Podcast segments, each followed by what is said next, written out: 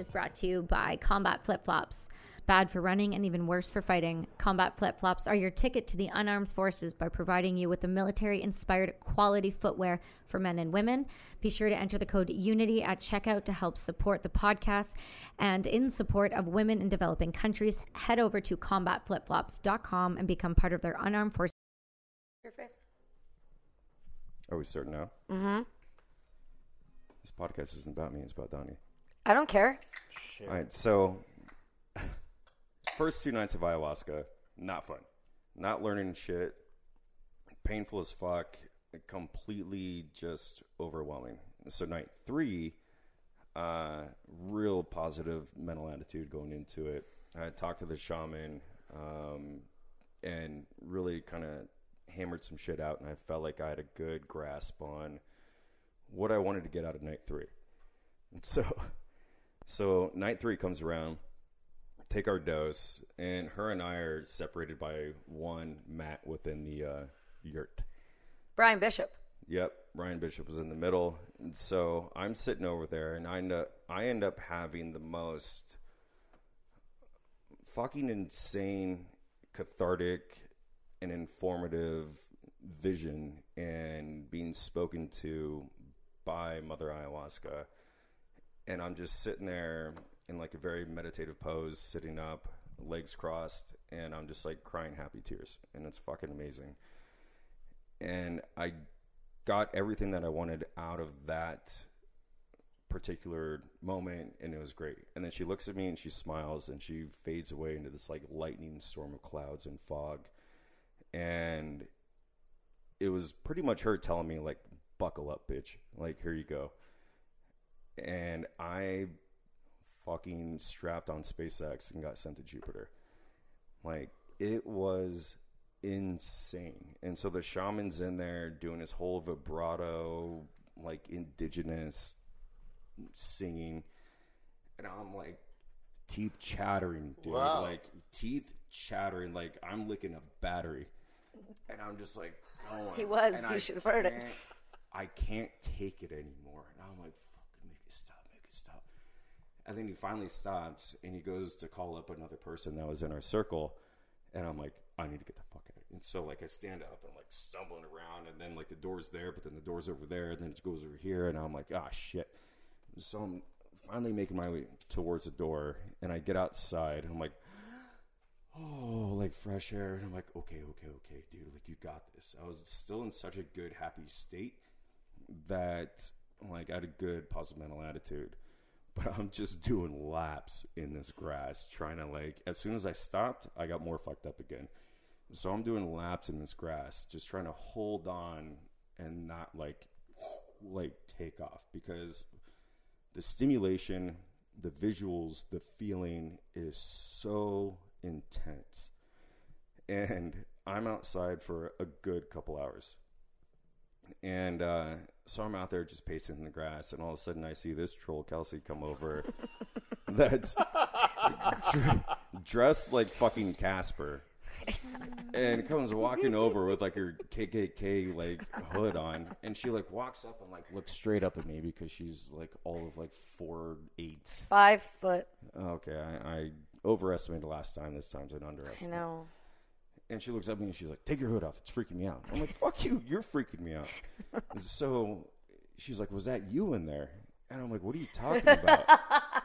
so the shaman always asks, usually a little bit into the ceremony, like, "Would anyone like seconds?"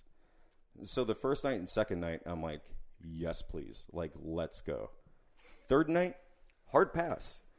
Well, I wasn't there.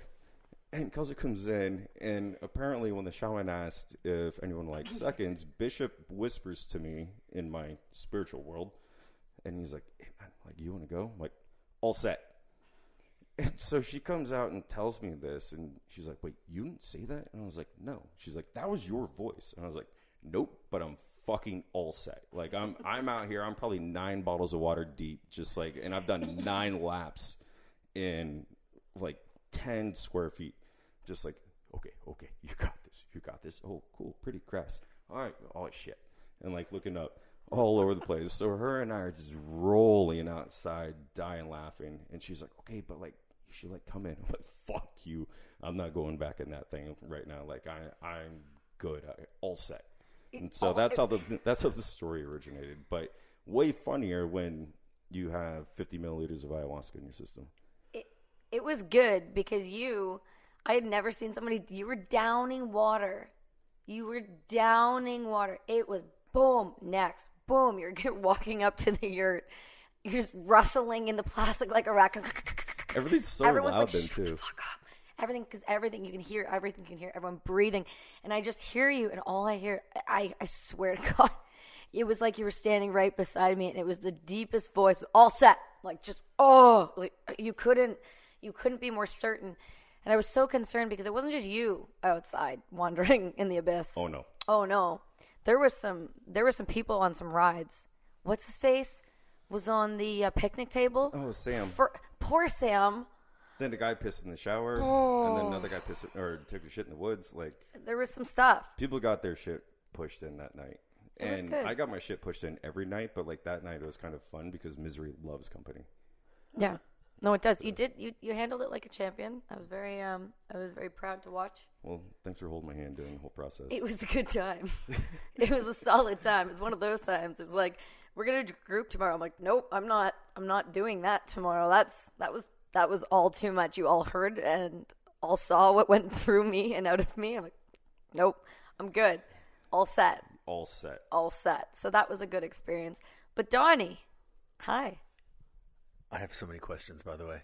I'm excited. Okay, start with your so questions. many. Did you two know each other before the event? No, And were you there for an experience for yourself, or were you a shaman? no, I'm not a shaman. I went there for myself. Okay. Mm. And could you hear? 'cause I don't know much about ayahuasca Okay. at all, Okay. but uh, could you hear um, him like chattering? Like, was he as he had convulsions, or um, was it, was it like seizure-ish behavior? No, not at all. no, a lot of the times, I mean, for me at least, in my personal experience, because it's hard. It's really hard because you can't see anything. It's pitch black in there, right? It's you can't see anything. I mean, oh, you're seeing some shit. You're seeing all. You're seeing see everything. everything. You see everything, but it's pitch black in there. When those lights go down, you're not seeing it, but you can feel it. You can feel when someone's struggling. There's rustling. You're on your bed. That you can you can kind of hear it. You can hear people's moans and little movements and coughs and twitches, and you can hear my clawing at the ground with my nails. Like Yeah. So you hear like someone's in pain. Yeah. You can Oh. Everything is so loud in there. it's it's it's, excru- it's excruciating. And and here's the thing about vet groups. And I mean, I've been very I'm early on into the ayahuasca journey. Not so much. I've dabbled in psil- psilocybin before. I microdosed that for as an antidepressant. It's a it's a fantastic way to move past SSRIs in a more natural capacity. Obviously, there's a propensity depending on the brain. You want to be careful with things like that. But I do think that psilocybin is a really useful tool. That being said, ayahuasca is still fairly new to me in that my first experience sitting with it was in January as well with Heroic Hearts. And then I sat with it again um, with this half of us were the same group that we had sat with before. And um, a vet group is really heavy. So like the shaman had had said this to us before. We were the first vet group they had done in January. And it was like a a go fast team. It was like a tier one boys and then me. Oh, really? oh, it was a there's some guys were still active. Um, one of the guys was going deploying. E9, Say again. E9. Oh, Special bro, Forces. there was these were all special forces bros. I can imagine what that shaman was thinking as he's wa- That's a sketch. Oh, we were watching packing a bunch of fucking SF combat vets go through their ayahuasca Dude, and the funny thing is too, like when you're in there, like it's a very sincere and like emotional place. And then me and, and this guy Bishop, we hear this other person a- across the way, and they're just yakking and blowing chunks. And Bishop's like, "Suck it the fuck up, let's go," because like he wasn't feeling it yet. But like the level of humor that was at the most awkward time, but like delivered the best like sting was was very there. So yeah, no, you uh, you handle it like a champ. But the thing is, yeah, these guys aren't these people don't fuck around. So here's the thing: vet groups are heavy. We all pack a lot. we all pack a lot of a lot of bullshit. And he he took it on the chin. And and our shaman, we were really lucky. Obviously, I won't say any names, but it's a husband and a wife. and they're machines. And she is she's the heavy lifter of that group. She's vicious. She will fuck your world up. She hit me so hard that last ceremony. I didn't get to sit with her the first the first weekend I was there, and I wanted to sit with her. I felt like I needed to, and they're like, "No, there's a reason. He does what he does. He does the cleaning. He does the dirty work. She comes in and she puts everything back together." And I only experienced him that weekend, and it, it I fucking you think I had a rough night that Saturday? Oh, sir, sir, I tell you, you missed the Saturday before. I was in the fetal position. That's what. Remember with Bishop, the, the little comment on Instagram today about the SOG. Yeah. Did you did you catch on? I wasn't the little bitch in the fetal position, hanging under the space pill. Like he, this, yeah. Oh, I fully knew where you stood. Yeah. So to, to Yeah. give Donnie a little bit of context, like you go and you sit in this 360 degree circle yurt, right? And you're, everyone has their own individual mattress and like all that stuff. So You're all kind of like spokes in a wheel. So once you ingest the medicine and everyone goes in their circle, then the shamans start singing, right? So the husband and wife couples start kind of trading off, doing this this very ah fuck, what do you call it? Well, it's, just very it's native. Peruvian. It's Yeah. a Peruvian. It's it's okay. So the Shipibo tribe, the Shipibo tribe. It's it's their it's the music of the Shipibo tribe. So these people were trained by, you know, one of the first and main uh, tribes from Peru with this medicine, and it's the same traditional music, and they sing it. And for once you take the medicine, everyone sits in silence for approximately you know, 45 minutes before the medicine really, really. How does she say it? Um, the, the female shaman should be like, has the medicine opened up for you? has like has it has it come to you yet has she shown herself to you or has she are you starting to feel anything And this is all in the dark. and this is all in the pitch black right and so you feel everything and you can tell there's right it seems like right before you really tell can tell everyone's in it you just kind of hear like a rustling and you kind of hear like yeah. because that's when you're like oh that's when the demons are here that's when the door has been opened and we're we're going to war and Yeah. everybody's about to fuck hard Instead of like racking bolts, you just hear Yeah, and you people hear just start start. purging, and you're like, "Oh, you're in it. it's the You're in it." it's the- And they're blowing chunks, dude. Blowing chunks. For what it's called purging, but for whatever reason, I didn't purge. Kelsey purges a lot, but I didn't. I didn't purge. I got the demons bro and and so they'll call you up individually, the shamans, in order to go up and sit in front of them, or they'll come to you depending on your. there was level. a lot of coming to you situations at our yeah, and they sit down in front of you and they sing to you and they ask you what what do you want to handle, right? Because you set your intentions going into it.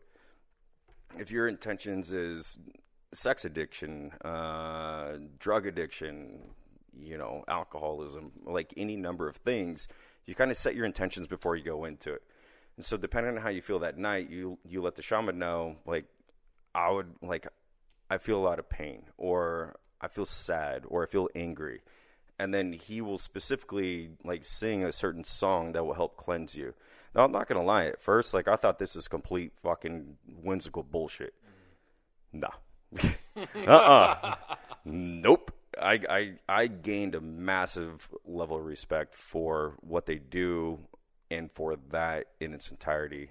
Um, and and it was huge. But when they sing to you and you're in like when you're in it, dude, I can't even begin to explain how just stimulating and overwhelming it is. Like the visuals and the body, I'm like, I mean, I was like taking my clothes off because I felt like my shirt was restrictive. Like it was, woof, it was a thing. yeah, you don't wear a bra it's like if, if anything's tight on you Yeah. like you feel like you need to be able to deep Yeah. breath through things and you, you feel if you feel any sort of like you're just it's it's it's terrifying it's trapping and so so you've never dabbled in psychedelics in terms of ayahuasca but what what have you dabbled in?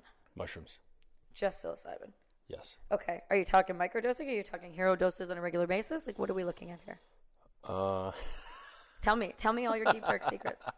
Tell me. Um, mostly microdosing. okay. Almost every weekend since um, COVID started. okay. And um, there have been a few instances when I've taken probably around three grams, but I don't know that I've ever done a hero dose. Um, I've I've never I've never done enough to make me um, you know like feel like I was somewhere different and have crazy visuals at least with my eyes open. The most the most I remember my my vision changing was I remember being in this position actually at um, at Petco Park at this one one of the DayMav things. And I remember looking down here and I saw like like my my hair and skin was moving a little bit. And like, but that's it. That's the the most visual I have ever experienced. Um, and uh, I try to I use it both therapeutically and recreationally.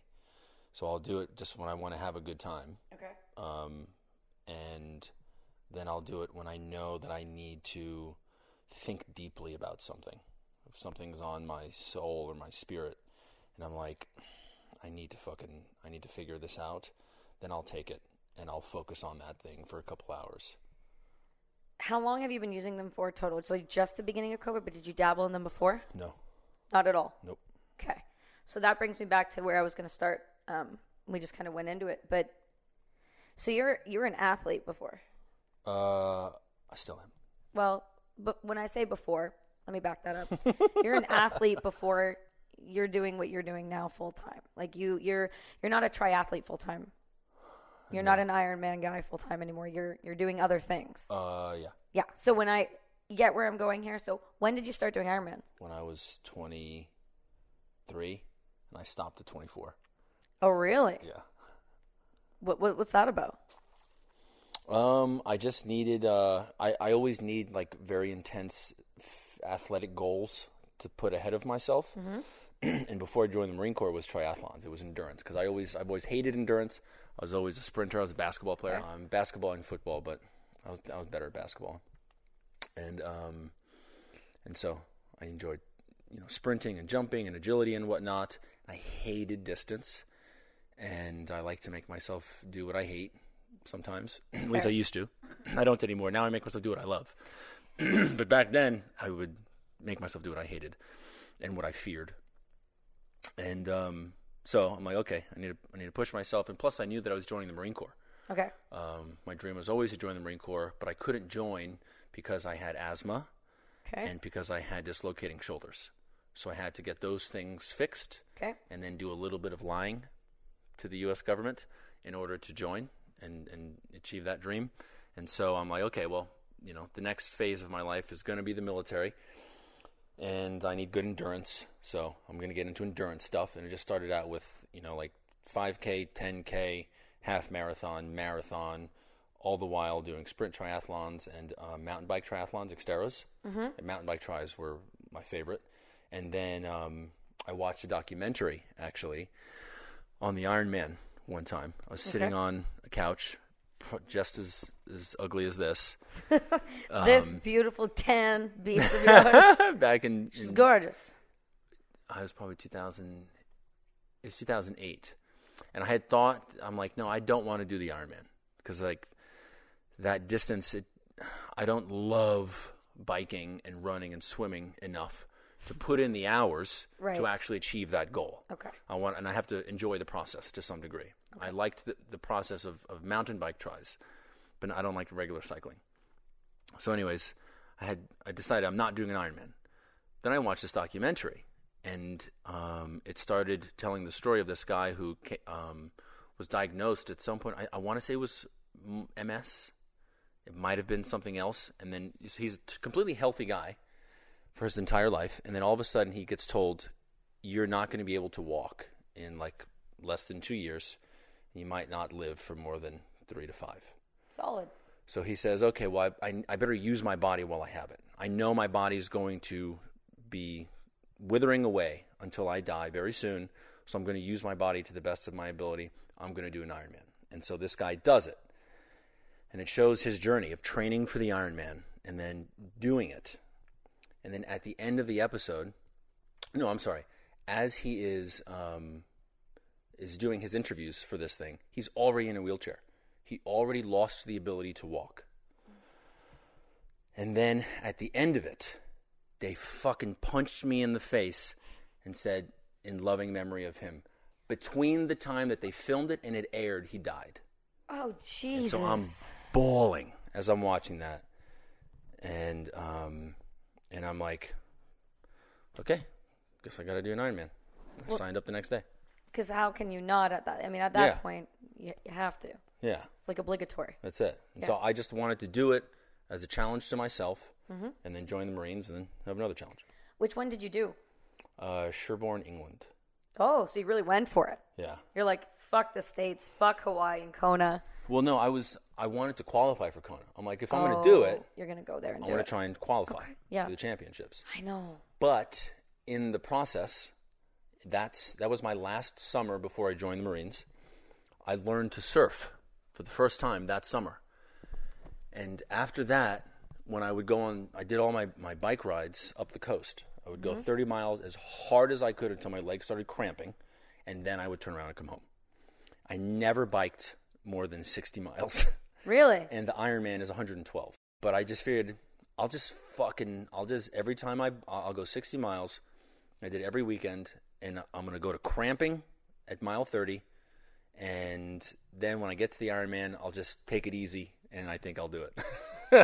You just think your way through that one. yeah, Yeah. and that's what I ended up doing. 'Kay. But in the process of biking along the coast, I'm looking at the ocean, and I'm just like, I surfing looks like so much more fun than fucking biking. This is Excuse me. No. No.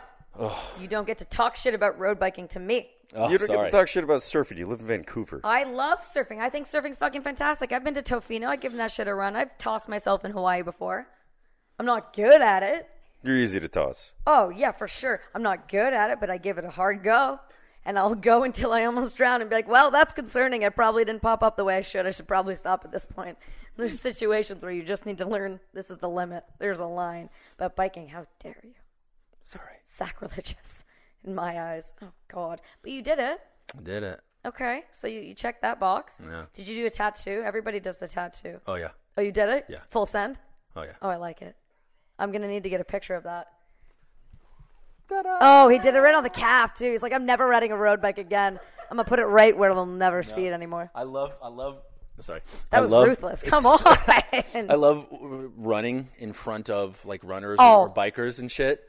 And, Like they You think know. they're all fit and shit, and I come get in front of him with I my, hate my you big people. calf and my fucking Ironman thing on. Just They're like, flexing. What? Yeah. Bullshit. Yeah. You're like, yeah. I, Donnie O'Malley, United States Marine. Yeah, that's impressive. No, that's not easy to do. That's not an easy feat.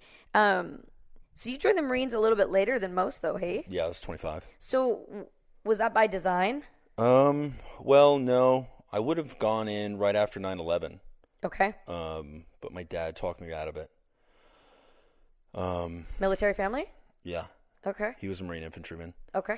and um, he was a doctor at um, he was the director of medical services at Balboa Hospital. Okay. Um, and so, you know, his hospital is full of banged up Marines. Oh. And I can I remember seeing the fear in my dad's face um, as me, my brother, and one of my best friends, who's like a brother, um, we went to the recruiter's office right after 9 11. My dad was so, he was on the verge of tears, and this dude, this man does not cry easily. And um, he, uh, he was just like, boys, listen to me. I understand what you're feeling right now. Um, and I, I don't remember the whole thing, but I remember his final point was look, if war is what you want, I- just finish your degree and the war will still be here. I promise you the war will still be here. And if you still want war, then go right ahead. And that's what I did. I finished my degree, and then I couldn't go in right after because of the asthma and my shoulder dislocations. So I had to um, I had to have surgery on both my shoulders, but I needed health coverage to afford the surgery. So I had to work full time for a- a year to get full time health coverage, and then get the surgery, and then go in. And that was that was why there was a gap in between college and then finally joining. Okay, that makes a little more sense. Because I'm always curious about that. Most of the time, anytime I talk to Marines, the resounding, they showed up at my high school. Oh, you know, my favorite one is? I just talked to Riley Compton, and she goes, Yeah, like, they just call like people call people's parents and be like, your kid needs to join the Marines. Like, that's like a thing. I didn't realize like the people show up at your guys' high schools down here. People go in your parking lots and like recruit Yeah. young kids. And so it's it's it's a little bit different for me to hear from somebody who has not really gone that path. They actively chose, made a decision, went to university and thought it through and was still like, yeah, you know what? Those shoulders feel solid. Let's go put 150 pounds on it. Feels like the right choice. and argue with my dad for years because he continued. He said, "Yeah, you'll have my blessing." No, he didn't. He kept saying, "Hey," he kept questioning me. Are you sure? He's like, "Look, you're, you know, before I joined, I I was a personal trainer. I had this little business doing security." Um, for um, fraternity sorority parties. Oh my god, that was so much fucking fun. there was there was because I was I was fucking Van Wilder in college. By the way, I don't know that that's changed. it hasn't changed. Okay, right. Okay, I'm glad we It- clarified this that. is my new frat house. It's such I a know good it's analogy. fantastic. I mean, the mirrors when you walk in, they really solidify the feel. Yeah, and so um, you're, you're gonna love this. um. Okay, so, ah, damn, I just lost my train of thought. So thought. basically, what you're telling me is you decided to leave the security that you were doing Yes. of young women to go hang out with sweaty dudes. Yes. Okay, I like Yeah. this. I see where okay, this is this, going. this is where I She was, has a point. this is where I was going. Yeah. What is? Are we getting picking up some gay vibes from this guy? There's some shit. There's that couldn't have been better timing. exactly. So, Exactly. um, I uh, I was at um this one party at the Hotel del Coronado. It was a sorority date dance, and I still knew lots of people in the Greek system because I was a frat boy for five years. I was I was president twice. Solid I was fucking Van Wilder. I didn't want to f- finish. The only reason I I finished in five instead of six was because my dad threatened my life. and um, and so I'm at this party at the Hotel Del. It's a really nice date dance, and I've I've hired a crew of like five other personal trainers because I was a personal trainer at 24 Hour Fitness in Point Loma, and um, I hired a bunch of my friends to be security with me. And I'm fucking crushing vodka in the parking lot before we go into this job. and then at the event, there's a handful of girls that I was talking to that I got a great vibe from. I I end up dancing in the, dancing with I I think one girl in the middle of the uh, the dance floor um, at some point in the night, and I stopped doing security. The DJ started calling me out. Hey, security guard, what are you doing on the dance floor, bro? Get out of here. He's literally calling me out, and I just ignore him. and I continue, and I went back on the party buses back to San Diego State with the sorority. oh my god. I oh, I used to love doing shit like that. Oh my god, that was my shit. Okay. So, anyways, that was my life, and um, I also I was I was like a freelance teacher at charter schools. I just went to these People charter paid schools. you to teach. Yeah, I was a teacher um, for before I was a personal trainer. What subject? Um, PE. Of course. The only thing he's qualified to really nail Yes. physical fitness. He's got it. Well, no, I also I also taught biology and um, fitness, nutrition, and health. Uh, but that was that was that was it. And people paid you to do that. Yeah, Okay. yeah. My I had a single subject teaching credential. Wow. That's what I Okay. what I did. did America's a little bit different. Mm-hmm. You guys are you guys are odd ducks. Yeah. You just give it to anybody, huh? Anybody. Any anybody. I wish there was a camera for that. Anybody. Yeah. well, that's a clip there. Well, that's good. I mean, listen, it's interesting learning a little bit about you because I have known about you for a little while. I had a situation where your name came up in the middle of a charity thing I was doing. I got uh, I was at a trade show and there was this charity called the Heart of a Veteran and they knew of you or something. Anyway, long and short, they ended up getting us this vet to help. But that's when I started to kind of pay attention to who you were. And I, I, I started to get a little bit curious because, again, you didn't do it at a high school. It wasn't like a two year thing, a three year thing, and you kind of moved on. Like, you kind of stuck with the whole Marine thing and you kind of rode through that. I had a dream. Oh God, there's so much there. Oh, there's so much there. So you had a dream. What was the purpose? Like when you when you decided you were done and you kind of took on the projects that you did and moved into a grunt life and the book and all of that what was the purpose for you behind all of that because i mean you're you're a high strung person who has clearly seen some shit and for most of the people that listen they want to know how high, how high functioning people who seem to have made it in this community handle that Handle what? Really? Just all of it. Everything that you're doing, the weight of everything that you have. How do you handle that? Because, like I said, you, you weren't like a one and done Lots Marine. of exercise. Yeah, see, that's what I'm. See, you're getting it. There it is.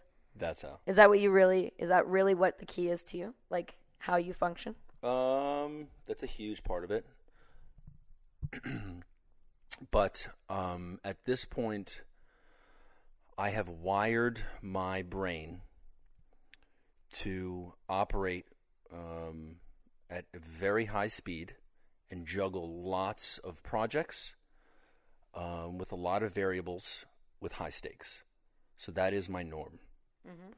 And I st- I think I got my first training doing that actually my last year of college. When my first semester of my last year, I took 19 units while I was working, and I had some role in the fraternity. I don't remember what it was. I wasn't the president my fifth year, um, but I still had some responsibility. And um, and then my last, my second semester of my last year of college, after my dad threatened my life, and he said, "Look, boy, uh, I did not spend all of this money on you to take your fucking time and finish this shit in five years. I'm I'm I'm I'm annoyed enough. Um, you are not going to take more than five. He said, if you don't walk across that stage and get handed a diploma, he said, I don't want this shit of you walking and getting the diploma mailed to you a semester later. Fuck that. You are walking across the stage and getting handed a diploma, or you're not coming around the family for years. you are not fucking talking to me. And I was like, Roger that. So I took 26 units my last semester of college Jesus. while working. And that right there forced me, the fear of dad forced me to say, okay, it's do or die. I, I must do this. And I figured it out. It means I paid some people to do a lot of work for me. Yeah, that sounds right. And I took one two two unit course that was taught by a friend of mine, and I knew he was going to give me an A, so I never even had to show up. And um, I I researched all of the professors of the courses to make sure that I was getting the easiest professors. So that took an unbelievable amount of time actually planning my schedule, which has in, which set me up for success for the rest of my life because there's so many variables to that equation. How do I achieve this goal and pass all these classes? I mean, not just pass. I gotta I gotta come out of here with the fucking 3.0 at least. So, you know, it was a lot of mental gymnastics that I did to set up my schedule so that my classes were not overlapping and I didn't get denied when I was in the system. As soon as as soon as San Diego State opens up, it's such an impacted school that classes fill up like that. Right. And if you don't get in that class, you're fucked. Then you got to wait a semester, mm-hmm. or try and take that class at another school, and then that's a that's a big clusterfuck figuring that out. So like the stress was on. Right. So that right there was the, the the first big test of my life that then became my life standard. And it took a lot of mental discipline to make that happen, juggling all of those things, piecing together this puzzle that would be the next 3 to 4 months of my life. And that's how I've lived my life ever since then. I envision what the next few months of my life are going to be like, put together all the pieces and all the variables, and then create the plan and then execute that plan with some level of discipline. So you had that Marine mentality well before you were actually a Marine. Oh, yeah. Yeah, that was just dad, though. You think? I don't think that's a Marine mentality. That's a successful person mentality. Interesting. You walk around this neighborhood, no one's in the fucking Marine Corps. But all these people make a lot of money and have very successful lives because they have discipline. Is that what you chalk it up to? Yes, hundred percent. It's all discipline. It's all. It, it's. It's not just the discipline to do the work, right? You know, you can. I used to dig ditches. I worked my ass off for fucking nine hours a day. I didn't make any money. Mm-hmm. You have to. You have to develop a vision. Your vision needs to be in line with what is going to bring in the money and bring in the success in the short, the mid, the long term. And then create a plan, get other people around you to help you execute your plan. You, you piece all these things. It's all the mind. Right. Right. So all the people who live in this neighborhood, their minds work at a fucking at a decent level, and um, and that's what I would chalk it up to. I don't give the, the Marine Corps credit for any of that fucking shit. This is the the, the, the be, being in the military, being a veteran. That that that's not like why anyone is successful. That's just like for me, it was just one adventure that I wanted to go on for a couple years. I mean, that's a way to look at it. I would argue. I would argue that there there's there's plenty of reasons why people in the military are, are there's there's a lot of people that are successful, and it's because they were in the military. You can't deny that. There's look at the don't don't look at the community. Let's look logically. But there are plenty of people who did incredible stuff in the military and then came out and did doing nothing. Absolutely no, and that's and that's I think it's a different type of person though. It, it some people don't want to be known for that. Some people don't want to be attached to that. Some people just want to be able to let go and move on from that. I think it depends on what you've done and who you've done it with and the weight that that carries. Also, I mean, whether or not somebody's done a whole bunch of cool shit, if if it's not known or they don't want to talk about it, you know, you're not going to be able to use something like that. Some people don't want to be in this community afterwards. They want to let go of it. They just it's heavy. Sometimes it's too heavy to hold on to. It, it weighs too much and they just have to shed it. I know people I served with that are British and they were some of the gnarliest dudes I've ever met in my entire life. And now I call them and they're like, I doing the potholes? I'm like, well, what the fuck? Like, I'm working on the roads. Like, do you like that? They're like, yeah, I love it. I'm like, but you were like a platoon sergeant. Yeah, I love it. That was the weird thing for me getting out because I wanted nothing to do with the community or the culture or any of it because my assimilation relied upon it. I had to figure out what to do here. And if I kept on sitting back in the Uncle Rico days, then I'm going to stay in the fucking Uncle Rico days. Right. I need to figure out their thought process, the civilian thought process. Uncle Rico days. Dude, fuck, I, I used to throw a pigskin quarter mile. And it's like, sure, you fucking did. You know, now you can't see your dick, like mm-hmm. Roger. And so I wanted nothing to do with it. I didn't give a fuck about the gloating war stories or any of that. And that is part of the process. And it's interesting now for me to think that there's a lot of guys that I've served with that, I mean, my best friend and one of my most successful snipers is now works for Chase Bank. My That's other one Wild. is now a barber Yeah. and works in a salon with his wife. Both of them snipers, and both of them with a fucking heavy proper kill count. That's what makes it so damn good. This It's guy's just over here cutting your hair, and he's like, "I've Yeah. taken souls." Yeah, it's unbelievable. And like I go, like I go to Arizona and I go visit these guys, and I'm just like, what? I mean, who the fuck am I, right? I'm a photographer. Yeah, But- you're an artist. Yeah, but like, dude, fuck that. You know, like. You can't pigeonhole us. I will say, M- Marines might be slightly different as far mm-hmm. as my my prior experiences with contracting and just being around the Marine Corps. But a large majority of, of Army veterans are just spanning the gamut of, of left and right. But then you got the guy that's working at, you know, I said this before, fucking Piggly Wiggly, you know, living by the coal mine in fucking Pennsylvania. And it's like, they're okay with that, but they also don't know any better. I thought I was going to carry a gun my entire life. Thank God I don't. You know, and, and it's just exploring other avenues and and trying to fucking figure it out. Hmm. But it ain't fun trying to figure it out. No, it's a living hell. Hmm. I think, I think there's so many. I think so many people want to be successful after the military. I think they don't know how, and I think we're finally starting to realize. I mean, I had this conversation before. I had it. Um, I was talking with the girls about this on the episode earlier, and it's about the. I feel this heavy responsibility because it's not being done otherwise. There isn't. Everybody seems like they want to help, and everybody has this this idea and these platforms to help vets, but then why is it that we hate each other so much? Because they hate seeing other successful people is essentially what it boils down to. And and I don't know any other excuse for it. The only other time someone's talked shit to me, it's because they're sucking dick to pay rent and live in the middle of nowhere, and, they're mad about it. So, so what, that's what I'm saying is like, I almost feel like this is it's a responsibility of our own people to like go up to those people and be like, you shouldn't have to be doing that. You shouldn't be working in a chase bank when you're one of the best snipers out there. I'm sorry. I, I, okay, maybe I just want more for you. Maybe that's what you want. Maybe you want to not have to have responsibility and worry about the bills and payroll and making sure your people are fed and and growing and promoting and doing. And listen, that's fine. But I, I wonder though, is that really what you want? Like, do you really? uh, You go from being that person to just rocking at a grocery store doing a nine to five. I mean, how happy are you actually though? I've always thought the same thing about people that that do other jobs that are abstract from from mine. Right? I love my shit, but I know that they they like what they do, and Fair. who the fuck am I to tell them otherwise? No, I just worry.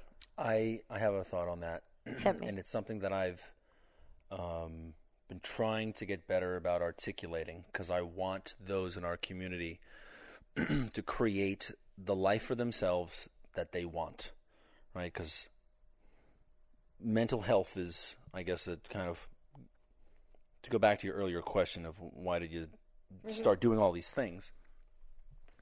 Um, uh, improving mental health and really preventing suicide was the initial reason. Um, well, that's not true. Um, the initial reason was because I just wanted to make people laugh. That's it. That's that. Making someone laugh brings me joy. So if I can do that for a living, well, that sounds like a pretty fucking joyful life. And I chase feeling. I chase my joy. So um, I I wanted to make people laugh through films. The path to do that was through writing books. Through writing books, and and actually, I should preface this by saying, what I'm about to say, the way I approach the rest of my life after the Marine Corps, is the approach that is the is the blueprint for the way anyone can approach their life if they want to design the life that they want. Instead of just letting life I passionately hate it when i hear people say oh you know i'm just going where the wind blows me or you know whatever happens happens. God has a plan. I'm like no. You create a vision for your life and then you work your fucking ass off to execute the vision to make the vision a reality so what i did after the military when i'm like okay i'm actually gonna i always i i, I was always kind of thought i was gonna die um, uh, honestly in the military and so once i um, I was I got medically retired, and my dream was special forces, and so that dream died. I'm like, okay, well, I got to chase another dream. the dream was to create a production company staffed with my friends and family that made comedies, so that we could make each other laugh while making people laugh for a living for the rest of our lives. Like that was the dream life. Like if if there was any if I could choose my life, that's what I would choose. I was like, well, if that if that's what I would choose, well, I live in America where we have the ability to make our dreams come true. Well, then that's what I'm. That's what I choose. So I'm going to work my ass off to make it happen. The path to create that was um, after studying, doing lots of research. Okay, how can I actually make this goal happen? A production company that makes comedies. How do I get to that point? Well, through the research, the answer was I need to start by writing books. Because by writing books, I will hone the craft of entertaining people with the written word. The written word is the foundation of all, not all art, but uh, f- uh, film, television, and even music.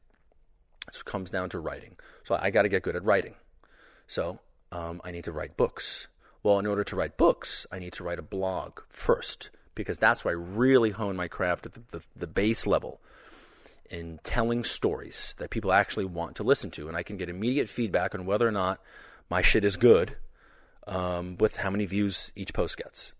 So I get immediate feedback, and then I also develop the audience and I learn um, what it is that they liked about my stuff and what they did not. So the path to writing books was to start a blog, and this is all through research. I just I, I wrote how I, I googled how to become a self-published author, and this is what I found. And that's what I want everyone to take from this: is that anything you could ever want to do, someone else has probably done it or done something close Right.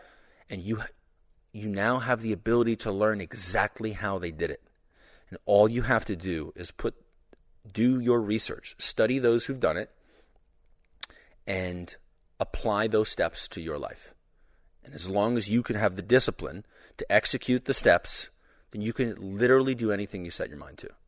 And it all starts with fucking starts with a vision, and then step two is Google. Oh, I- Everything exists. I did the same online. thing. The exact same thing. Yeah. I went, how do I do this? I don't. I just learn. You Google. You, Yeah. you you have to ask ask ask questions. Talk to people. Pick their brain. Use the opportunities when somebody's sitting in front of you. Don't be afraid to just if somebody's there that you think can be useful to you in, in an educational standpoint because one they've either done it or two you know that maybe they think they know what they're doing it's worth sitting down and just saying hey so, how'd you start what you started? Mm-hmm. And it starts there. And sometimes that just sparks something within people. And it, and it gives them an opportunity to think outside of a box maybe they've never really stepped outside of, whether it be due to lack of education or mentorship around them or good leadership for that matter. Because it seems like the longer and longer that war went on, the worse the leadership got, and you, you can't really leave the military and not be affected, not not be affected by shitty leadership. Mm. It it come it follows you a bit for a little bit, and some people never really let go of it, and they think like certain behaviors afterwards are still acceptable, just because well nobody ever got them in trouble for it the first time, so they're like, well I can get away with it now. I'm a civilian, I should be smart enough to get away with it now, so they think that shitty behavior is still allowed. Anyway, It's like drunk driving. yeah, right. Oh, you get it. You get away with it. Yeah. And you're like, oh yeah, I'm fine. I can I'm do fine. this. I can drive. I Yeah. can drive. I can drive. And you kill a kid. Yeah. Like, ooh, Yeah. maybe I couldn't drive. Yeah, and then you learn the hard way. Mm-hmm. No, it, it's it's it's interesting. I um I saw something yesterday. I don't know what I'm allowed to say about it. I'll just say You can say it all. okay. So I watched um, some episodes of some stuff of Mm-hmm. yours. Oh, what the uh, the AGL two or The one? docu series. oh, the docu series. Yeah. Oh, yeah. One and two. Yeah. So, which one did we watch yesterday? We watched uh, episode one yesterday. Yeah. Not two. Two looks good. Two wasn't out until, well, two was out yesterday morning. I feel like this was the day before. Okay. Yeah, so you watched it the day before, and then episode two dropped this morning, which is early rough cut, but yeah. Okay. Let me ask you before I tell you what I think. Mm. Because I'm going to tell you what I think. Yes, please. Yeah, you're like, um, I can see I that. know it's coming. it's coming. well, let me ask you this: What's the point of this? Of the documentary. What are you What are you aiming for? What are you What are you looking to drive home? that the United States of America should never engage in a counterinsurgency in another nation again. Stop it. Never fucking again. Learn your lesson, buddy. Learn your lesson, Uncle Sam. You fucked this up enough times. Stop. Do you think it's going to stop? Um uh yes. I do. Why is that? because um, access to information uh, only gets easier. And if we can create a conversation, uh, a nationwide conversation that gets a lot of press around the notion that the U.S. should never again engage in a counterinsurgency, then um, the people who run our government will see it. Like people in Congress, they're just average people. So one of their constituents or one of the people who works on their staff, it's going to get brought up because it's going to be in the press. So they're going to actually they're going to be forced to talk about it. You, you, you think that? Well, I have to believe that because that's our goal. Let me. The reason. Let me say why I say that. Mhm. The abortion of the pullout we went through. Oh yeah. Okay. Your media spoke about it, left, right, and center, right? Ours was barred from talking about it completely. Oh really? Oh, 100%. Wait, beforehand or afterhand? During. Okay. Before, during, and after. And I know this because I was asked to talk on it. And then once I told them what was happening, because we were involved, and I was very brutally honest about it, we were told that the interviews would be canceled because the government has asked us during an active election to not bring it up. So, what I'm saying to you is, even though it's in the press and it's being shoved down the throat, do you, do you really think that they're going to give it the attention that that it needs. Uh, yeah. I mean, if, if it's if it's I'm hopeful. I'm, I'm genuinely asking. I'm not being a smartass. I'm asking. So I'm, I'm I'm really serious. if it's in the press, Right. If it is something that is talked about, um, then the idea exists in the minds of millions of people. There we go. The idea that we should never do coin again, and just having that idea exist in the back of millions of people's minds, but especially the minds of of those who vote for our leaders and the, the minds of our leaders. All they need to do is just watch one interview that reinforces the futility of counterinsurgency, that compares this war to Vietnam, and brings up all of the other instances when we have, as a government, have tried to get involved in the in fucking up the governments of other nations. It has always backfired on us. It has never worked. It's not just backfired on you. We all get pulled in. Yeah, but it's it's backfired. It's fucked everybody up. Yeah, that's what I'm saying. It's, it's not. It's like America decides we're gonna go fuck some shit up, and then the rest of us go, oh, We're gonna go put a new leader in Iran. great, thanks. Now we have to go too. We don't have the capacity for that. We don't have the humans for that in Canada. Yeah, Stop it. Stop it right now. yeah. It's not fair. But the episode, the first one, yeah, it fucked me up for a minute. Oh wow! Wait till you see the second. Oh, It's not even done. what did I watch tonight? You started watching in a second. But, I mean, the overarching goal of this is there's 20 million veterans in this country, and many of them are very successful. Many of them are creating media. Many of them are bringing to light situations that other people aren't. As far as I know, this is the first time that this is being talked about specifically. This is the first time that these tough questions are being asked and they're being answered by individuals that have firsthand knowledge or what we would like to call in the military SMEs and subject matter experts. No one else is a motherfucking SME except for us. No one else. Not DC, not the politicians, not these woke ass fucking cunts. It's us. We've been there, and for the first time in the past five years in this fucking country's history, everyone has an opinion, right? And that opinion is supported, and it's allowed people to run amok and to destroy things and to damage, destroy, and kill the bond that this country should have.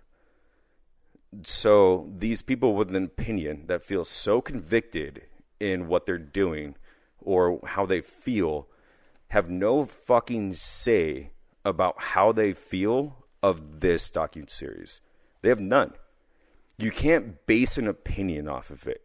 And obviously everyone has an opinion, but you can't watch this as somebody that is opposed to what they saw and they can feel convicted to stand behind whatever it may be. This is the most apolitical docuseries there is. We're we're not fucking with the left or the right. No. We're stating facts. We're stating on the ground facts.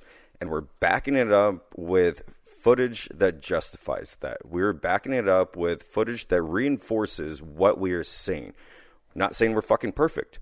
We're not saying that we're wrong or right. What we are saying is that what we did is fucking real. And you can't take that away from us. And I'm not sitting here trying to walk through DC carrying some fucking Molon Labe flag and storm the Capitol. But what I want to do is kick every motherfucker in the mouth that has an unwarranted opinion on the war and like make them realize that it is vastly different than you think it is. And I think that we're well on our way with this. Further, I want this to kick all the fucking senior leaders in our military in the fucking face who, and you're going to see this in, in so many of the lines in a grunt's life, especially the pilot, um, who would say things like, um, you know, we can't always resort to violence. You know, we gotta we gotta be really careful not to disrupt the people and disrupt their way of life. As you've got an infantry battalion in a fucking in a dangerous part of the world, whether it's Iraq or Afghanistan. For them to utter those words, it indicates that there's a massive disconnect between them and the guys who actually fight the wars. It means their disconnect is so strong that they are unable to make sound decisions. When do you when do you think that disconnect began? What what what year did that really start to happen? Or is it at a pay grade? No, I think it's at a pay grade. I think it's at a pay grade as well, but I'm curious. When do you think that happened? How early on into the war did they become that out of touch? I think it exists in every war. I think it exists in every war, but when do you think in our particular 20 year war did we detach that far from the people on the ground and made the decisions for them? At what point do you think that really started to happen in effect on the ground? I don't know enough about um, about the history of the early years of Afghanistan uh, or Iraq to give a good answer. But I my guess is, and I would I would prefer that other people with more knowledge that answer this question. My guess is that after the initial invasion, when when the mission was we are going to topple this regime, um, and then the regime was toppled. Now we are we've got hundreds of thousands of American troops in a nation that doesn't have a legitimate government nor an army. And somewhere in that time, our mission became nation building. And then that nation building turned into counterinsurgency. Somewhere in there, It got murky. it got murky. And then that's when the disconnect started happening, and the senior leaders of our government, both the politicians and the generals, they start coming up with these grand ideas because, you know, they've got this unlimited budget and they this belief that they can do whatever they set their mind to. That's a dangerous thought, right? And they're like, yeah, if we set our minds to rebuilding this nation and uh, weeding out the insurgency and creating this new regime that is now sympathetic to uh, to our country's goals, um, then we can accomplish it, right? And they believed it at the top. Yeah. But then the closer you get to the ground, you start to realize this is not working. And the guys on the ground almost always can acknowledge whether or not things are working like immediately, right? The guys on the ground are like the parakeet in the cave. Yes. In the coal mine. Yes, Yeah. yes. Right, so they always know. But then as soon as you come up the chain, it goes company here's the thing is the platoon commander is likely going to fudge a little bit of what happened in a battle, a little bit of the numbers to the company commander to look good. That company commander is going to fudge a little bit of the situation to the battalion commander. Oh, it's telephone. And the battalion commander is going to fudge a little bit to the regimental commander, and so on.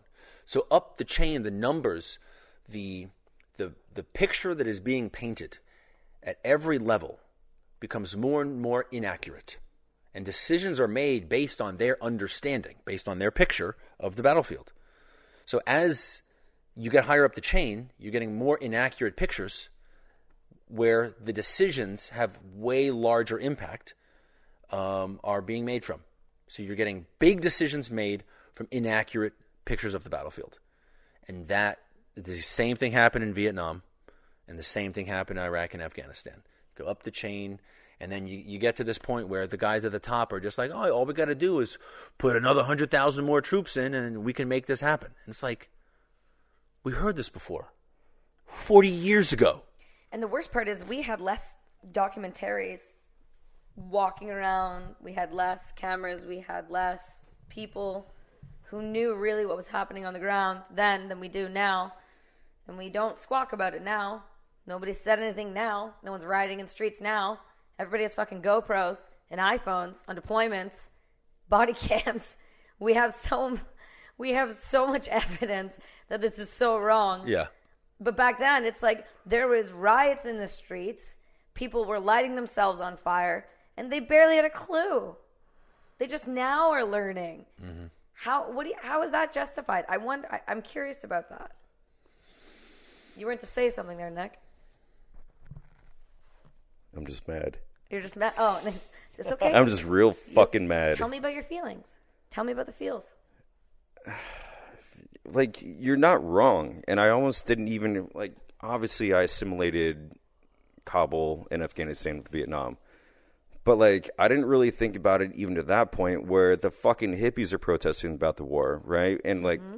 no qualms against hippies promise but they were this degraded society, this counterculture, all this shit that like people didn't give a flying fuck about. They were protesting.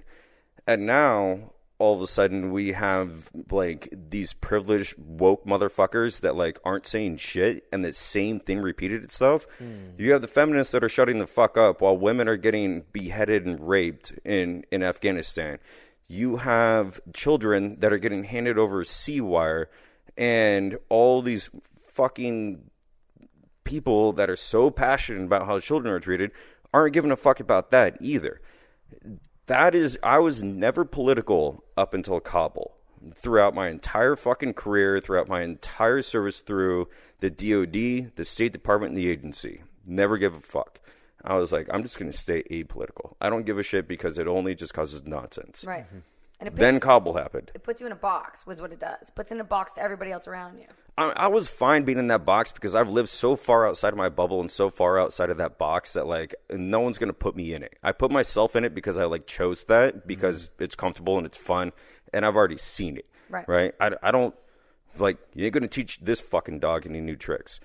So then when that shit happened, and I was pissed. Obviously, I was enraged, and then God, I don't want to make this put. And then fucking tears are shed by POTUS, and then no one's saying anything. There's no Nikes being stolen. There's no protesting at the Capitol building. There's no fucking anything. And we've been doing this for 21 years, and no one has a qualm with how this just went down. Did I think anything different was going to happen? No. But did I think that we were going to hand over a trillion dollars in weapon systems, in munitions, and fucking vehicles, and then still watch 13 Marines get fucking blown in half, and then watch kids get handed over C-wire? No. I didn't think it was going to happen like that. Did I ever think that we were going to establish a democracy? Fuck no. Be glad you send people. Be glad you send people. Well, I mean, what, what am I fucking glad for? What do we get? We got My- Bin Laden? Cool. No, Dude, I mean, I mean, I'm talking about Kabul. I'm talking about you. We, we pulled people. You pulled people. You guys, Right. You pulled. Listen, you pulled. You fucking pulled. The you and Brits pulled, and you know you did. Don't go there with me. We'll go there. You know you won't win with me because you pulled for me. Because my people wouldn't fucking pull for me. Because my people were told to stand down. Because my people had two people on the IRCC paperwork of all of Ottawa. Every fucking Canadian Afghani was emailing a website with two people on it. I dropped that story to CBC, CTV, Global, everyone. The fucking West Block there, Mercedes, everyone. They all got on the phone, then they all dropped the story like it was a fucking hot potato. They don't care. Canada didn't care. So be glad you pulled anyone. Be glad you guys actually. sa- I'm, I'm. All my point is. My point is. I'm glad you were there. I'm glad that you guys actually showed up and put effort. I think it's fucked up the way we left. I think it's fucked up that we left everything. I think there needs to be questions. There's questions that need to be asked and things that need to be answered, and nobody's getting the answers for. The only people, you know, who has really great answers and a really great array of documentation is Griff. Griff has got some shit. Right. I mean, you're not fucking wrong, right? But what I'm saying is America as a country, the people that we sent there, those Marines that were sitting there, were still just like we were early on, had our hands tied. Like they couldn't do anything. And then it's guys like that Our you and I know ended up contracting their own private planes to go over there to rescue these people. That is fucking bewildering and amazing all at the same time. And it still happened. But like it shouldn't take that and now our what our, our chief of staff the the long tab guy uh, talking to china about various plans and such like that's fucking treason You know i don't treason? give a fuck We we welcome them. We trained the Chinese military in November and December of 2020 in the Ottawa capital at the fucking ranges. We had them on Salt Spring Island outside of BC. We allow them in our country. My my dude, my fucking brown face painting, thinking it's acceptable prime minister who shows up for Remembrance Day and Veterans Day this year late, late, fucking late, who goes and says, "Oh hey, quick story. We just murdered a bunch of kids and then we found mass graves all across Canada this year. Guess what we did? We gave them a holiday. Guess who went on vacation on the holiday? Cool. So, what do you expect when you have shit leadership? It fucking comes from the top. We watched it happen. It's a result of shitty leadership. Everything that we're seeing is a result of shitty leadership because we've allowed it to go on for 20 years and there's never been anybody to question it. And if they do question it, you just lose your job. What happened to the individual? Was it a United States Marine that whistle blew, if you will, on the on the pullout? Isn't that a whole thing happening with him? Didn't he get pulled into prison and, Yeah. and held all for just being what we've strived to tell our people to be, which is a good leader, somebody that can think on their feet, somebody that's honest, who's not going to like sugarcoat it, who's going to protect his Marines. Instead, we'll have 13 people die for what? Exactly. So we all know this, right? But I mean, not only those 13, but also the tens of thousands that had had gone before them. And the, you're completely correct. The issue is our our politicians. The issue is DC. The issue is senior leadership. But the thing is, right now in this day and age, it is so toxic and damning to an individual's reputation to challenge anything that is contradictory to what your side, to what your tribe says. And I have always been the one that challenges that. Right. I have always asked the questions. That's not why I'm fucking religious. That's why I got in so much trouble in the military. Now, right, I'm not the guy getting on a fucking privately chartered airplane to go over there and rescue a bunch of people. I could be. Thank God I fucking know friends that are. The thing that I can do is create something with Donnie that is a fucking hundred pound brick that I'm going to whirl around like a Tasmanian devil and hit fucking DC in the face with it. That's what I was going to say to you next. So, do you think this is going to be? And that was, Oh my god, that was so it was sick. high fives. But that's what I'm saying. Do you think this is going to be the thing? Do you think that this can be the thing? No, I mean, obviously every little bit helps. a start. But it's a start, and at least it's not doing nothing. No, Mm-hmm. no. I think it's going to do more than. I think it's going to do more than nothing here. Let me let me describe to you All we got to do is start the conversation. Exactly. And that's and that's where the the basis of what my company was is if you can start a conversation, you can get somebody to think differently. And if, as soon as you can give them a second of, oh, a little moment, it, that's all it takes. It's a spark, it's an opening, it's a crack, and that's all you need is to pry into that little crack and weasel away. an it. idea. Exactly. And it doesn't take much. But the episode one, what I was going to say about it, because me saying, oh, it, it hits hard, that's not enough. There's more to it than that. So the way that you guys chose to, in my opinion, incorporate the characters, but allow them to be seen in a serious light, to give that empathy and vulnerability to open up to people that have. There's a lot of people that have fallen in love with those characters, right? And they see, Oh, you're talking about the characters from the show? right, right. Okay. Okay. So they know obviously it's you to an extent doing these documentaries and, and you, you guys talking, but like people attach themselves to something they see, a character that they can relate to. So people have related to characters in your in your movies and in your books and they've related to that. They have they have realized that they see something themselves that reminds them when they see you. And when you took a second to allow for those characters to be vulnerable and actually show that side of it, it hit a little different. And then as soon as you switched to real footage, and then you cut to the interview and how you drop the footage in, that's what hit me. It was the way it was put in. It it was this like understanding, like I was listening and I was hearing and I was watching you two talk. And it's very clear you can tell you can tell if someone's been through something. You can see it. So you were what I liked is instead of just using your voice and you two talking and showing that footage, you showed you two talking. And you saw body language that showed vulnerability that people aren't quite I don't know that used to seeing from you. Maybe that's just maybe that's my personal opinion. But when you did that and then you attached it to the footage and you went back and forth for whatever reason, it was very uncomfortable for me. And Good. I'll say yes. and I I don't know Nick Nick knows I don't stop talking. And I think I was I was wouldn't have silent guessed for, that. Nah, right? Fuck, right? But I don't know, there was a good there was a good chunk of silence. Wow. and it, it, it was really concerning and I actually even said to him, I said, Listen, I don't know if I can watch another one before we go to an interview tonight. I don't know if I want to be in that space. So if it elicits that type of response, I'm optimistic. And so I'm hopeful. And so that's why I ask you, do you really think it can? Because I think it has the potential to. Yeah, yeah. I think the first draft of everything is always garbage. The first draft, relative to the final draft, of course. final draft will be incredible. Right. I think there's something that's important and necessary to be kept in that, and, and that's the simplicity. Not overdoing what it is.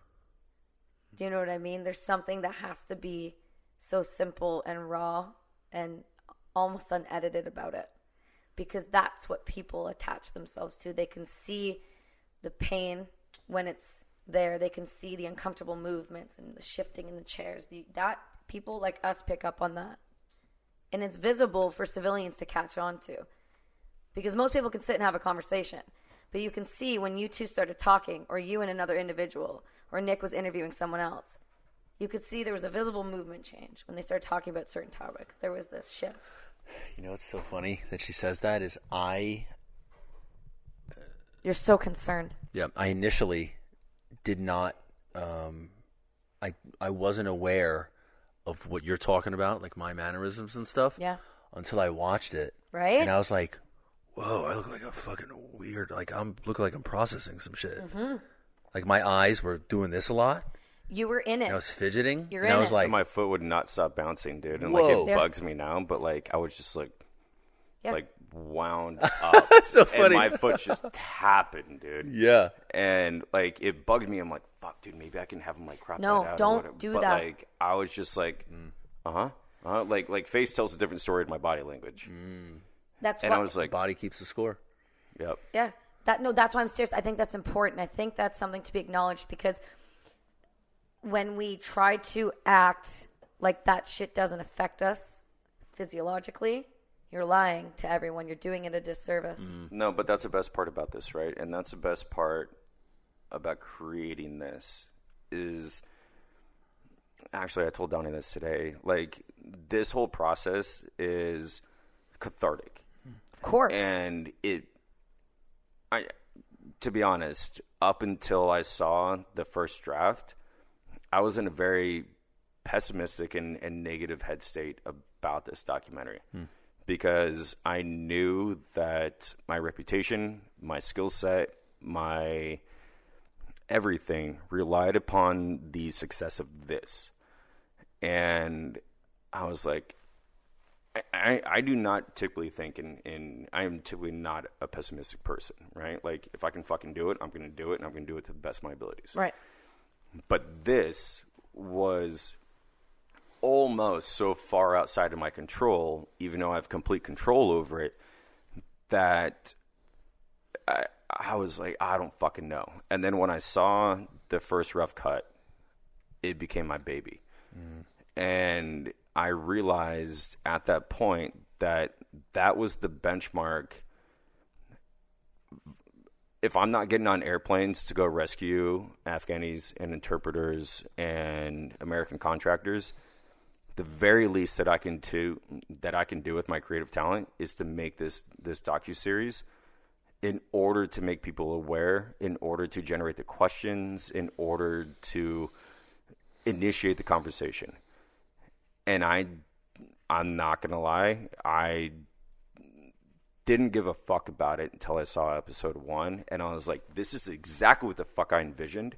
And I was like, "Thank God, this is only rough cut one." Mm-hmm. Right. But this is the bones. And mm-hmm. watching this with with Nikki last night, I was, you know, saying this earlier. Like, I started bawling after watching episode two because, fuck, It's because uncomfortable. I I realized that 18 minutes saved me two years of conversation in trying to explain how I feel, mm-hmm. what I saw, what I felt, and what the reality is, right? Because no one's trying to bring up those conversations like, "Hey, you're pretty."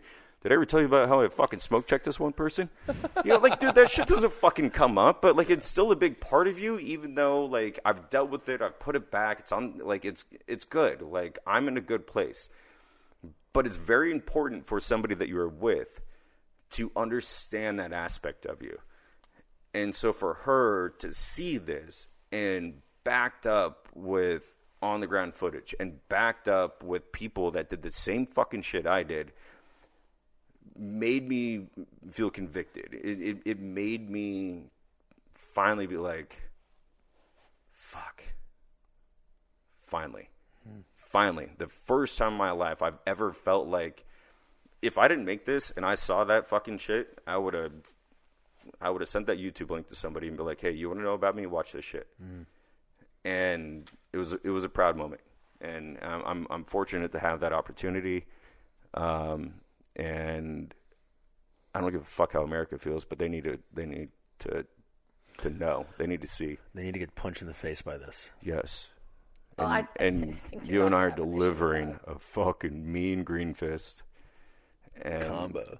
Ah, fuck. I think it's gonna. I think it's gonna shock a lot of people. I think you're gonna get a. I thought about it. I'm like, I think you're gonna get a mixed review. You're gonna get. You're gonna get one of two things from vets. I really do. I think you're gonna get people who are like, this is talking about the hard shit. This is the mm-hmm. stuff that you know a few of us have been screaming. Why aren't you paying attention? Why is it not enough that just people are dying? Why? You're forcing it. And that's a beautiful thing to some. Then you're going to get this. Leave it the fuck alone. Stop it. Stop bringing it up. Let it go and move on. You're going to get both. Well, and my answer to the latter would be why? So we can make the same mistake again. So we can lose 50,000 lives again. If that's how you feel and you're still passionate about it after my response, then fuck you. You're not my fucking people. Mm-hmm. Right. Fuck you. Right. Like, stop talking about it. Cool. Like, is, has anyone fucking stopped talking about slavery? Has anyone stopped talking about genocide? Why? Why the fuck is this different? Well, I would argue people talk about genocide and don't care. And the reason I say that is just we just have active concentration camps in places all over the world, and we do business dealings with them. Like it's it's fine. It's perfectly acceptable behavior. We overlook it when it comes to finance, like to financial gain. I mean, we overlook it any other time. I mean, they're teeing it up beautifully right now. I, I don't know if you're catching on. Maybe I'm just catching on because the Canadian.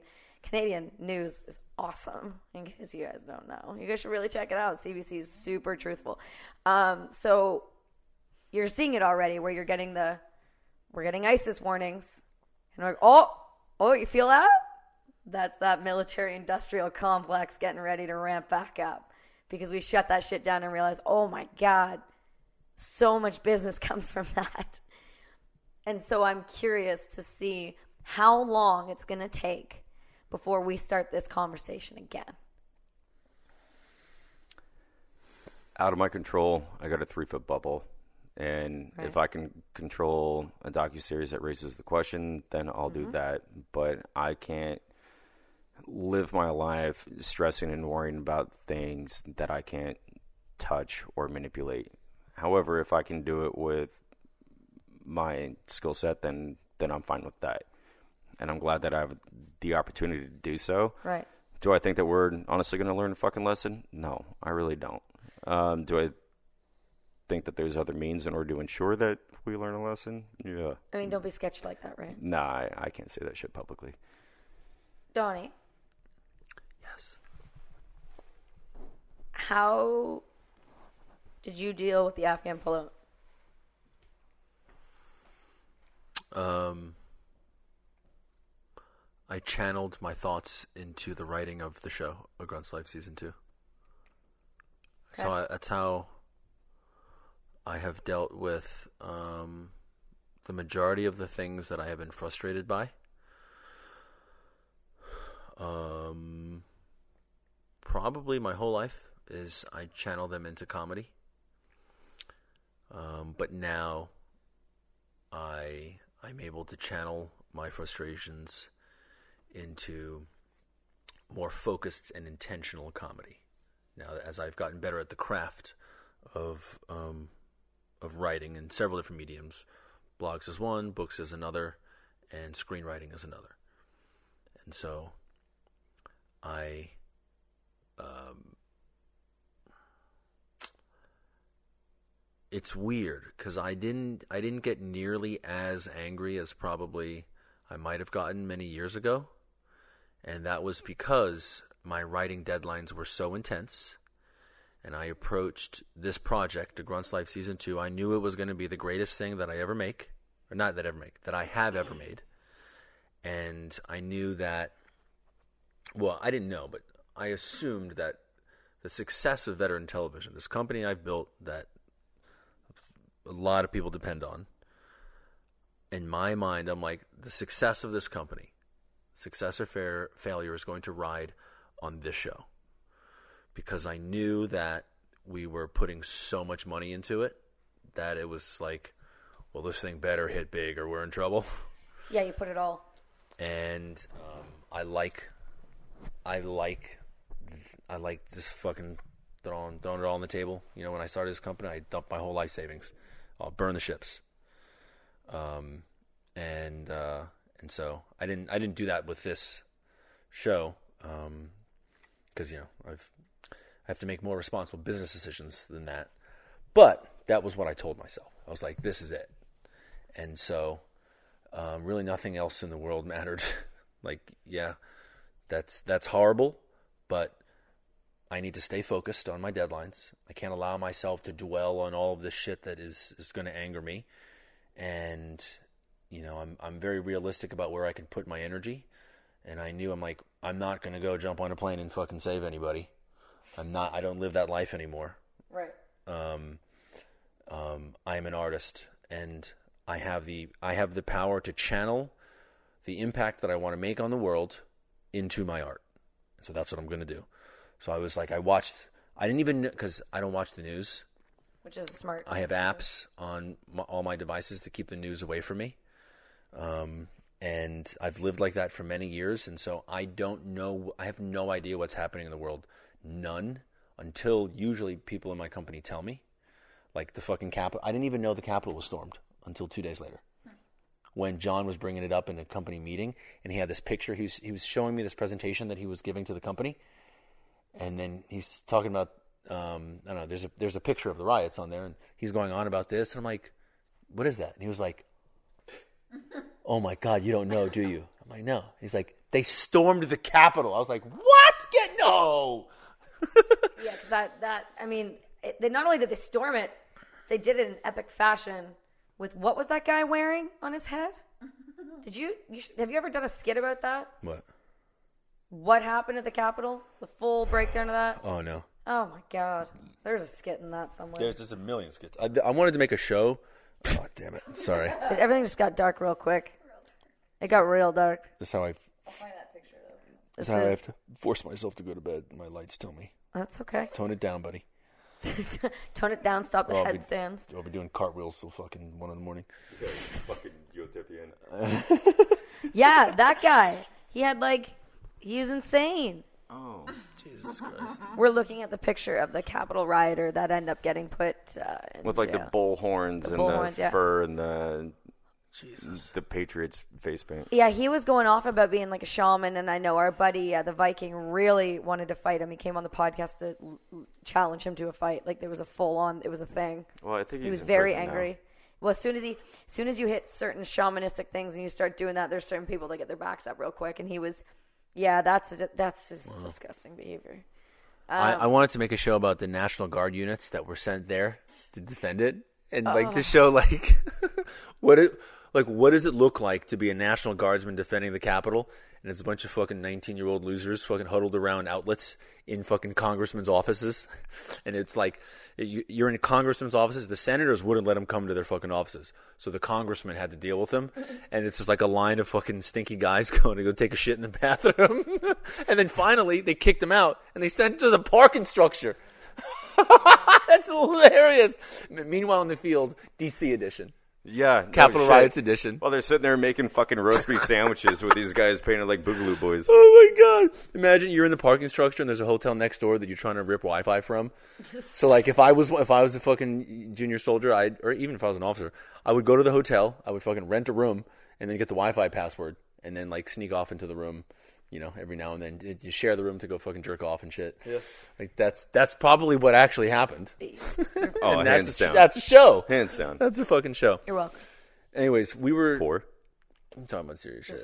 Serious things. Yeah, but no, but the um, because I, I I'm- I'm curious how certain people handle this because it, it's like um, Oh, yeah. there was a very up and down reaction. There was a very broad spectrum reaction. There was all the way from fuck it, we were there for nothing, wasted 20 years of my life to we should feel good of what we did and fuck it, let's go back over and grab as many. And there was this whole swing and it was it was really interesting to see prominent people in the community and their responses to it. Hmm. Because it almost was like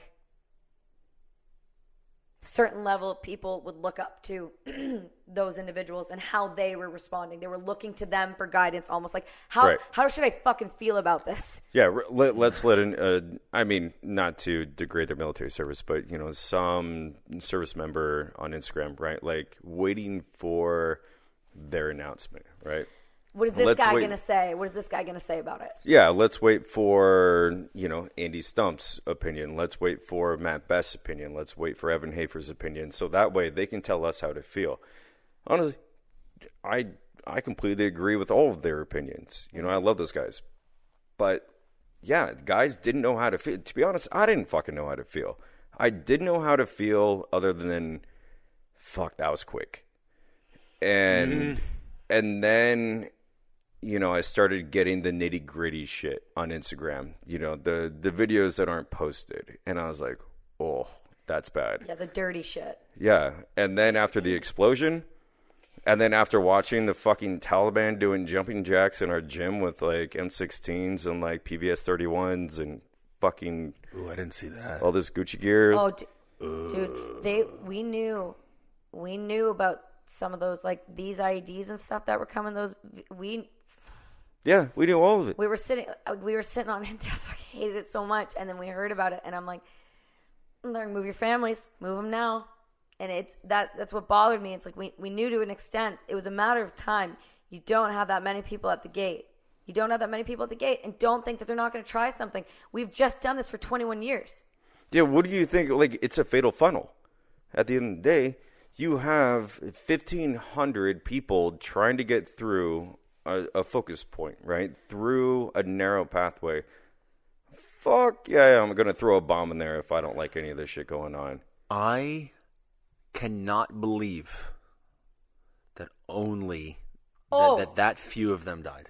Well, Because I'm thinking, if I'm thinking like my enemy, it's like I would convince every single fucking kid in the neighborhood to grab one of these Molotov cocktails and just and to fucking chuck these things in waves and have them on a timer. Like every fucking 30 minutes, chuck one of these fucking things. Or, you know, I- at, at this time tomorrow, all of us are going to chuck these things at this one thing. We're going to collect all the fucking hand grenades that we can find, and we're all going to th- come by at this point. We're going to step out of a car, chuck the hand grenades back in the car, and drive. But it the would have been reason, so easy. dude. The reason why that didn't happen is because coin no longer exists, right? So they realized that fuck, the Taliban is here. We we don't have the safety blanket of America, and they are now here to fucking stay.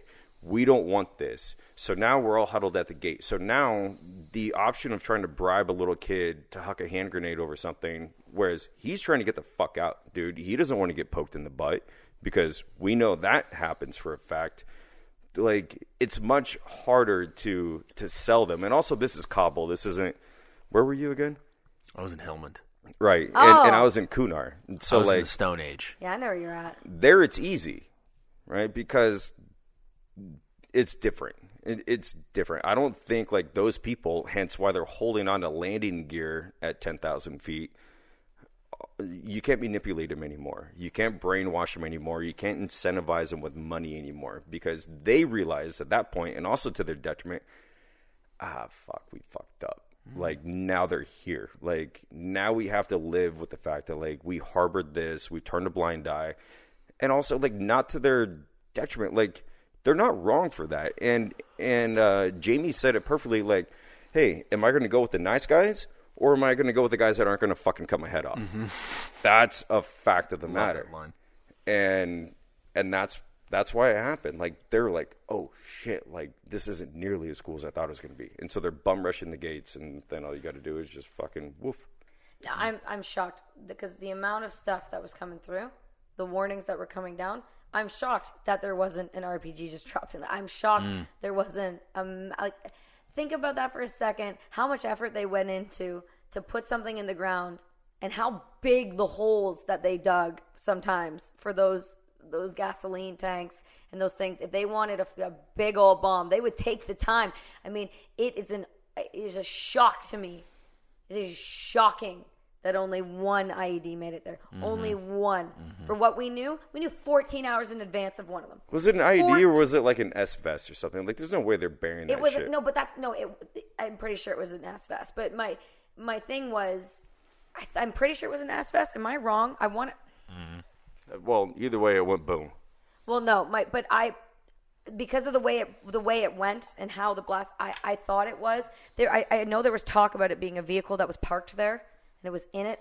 I'm not 100% but all i know is we got warnings 14 hours before another one was supposed to go and they sent guys out to there. But apparently those guys weren't allowed to leave to go do that. So they were just going to sit and wait and all we got was move your families. Good luck. They're moving people over walls. I mean, honestly, I'm thinking if you have a 20 foot width of this funnel going into a gate, like you can't put any more soldiers or Marines there than 13. well they, they can't Like they got everyone. Well, they're. What are you mm. going to lift a rifle up when you're? You're. Did you see how tight they were? Yeah, fuck no, you can't. I don't. I don't blame them at all. We had a three-year-old. We had a, the one family, the high-value Canadian family. The three-year-old. They got close enough to the front of the gate, and the, their their family taught him, you you kick the Taliban when you see you fucking you don't don't go with them. This three-year-old kicked this guy in the shins. They beat the living fuck out of him. A three-year-old, right in front of Americans. Then nobody can do anything. It was a loss.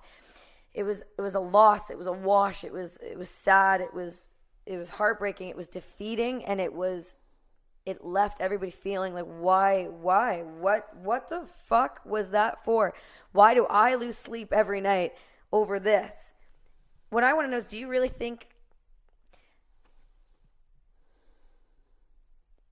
do you think the afghans ever thought we would fully leave Yes.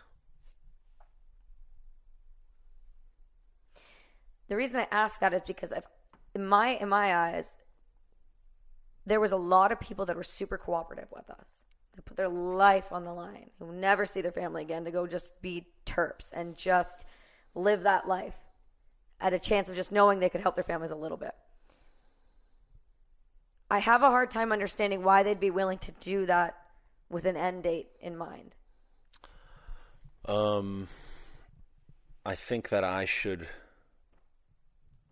I should make the point that um, it is really, really hard to generalize Afghans as a as a term Okay. because they're so different. Afghans in Kabul Yes. are night and day different from Afghans in the Helmand province or in Okay. the mountains, like night and day. So I guess let me let me let me reference this then.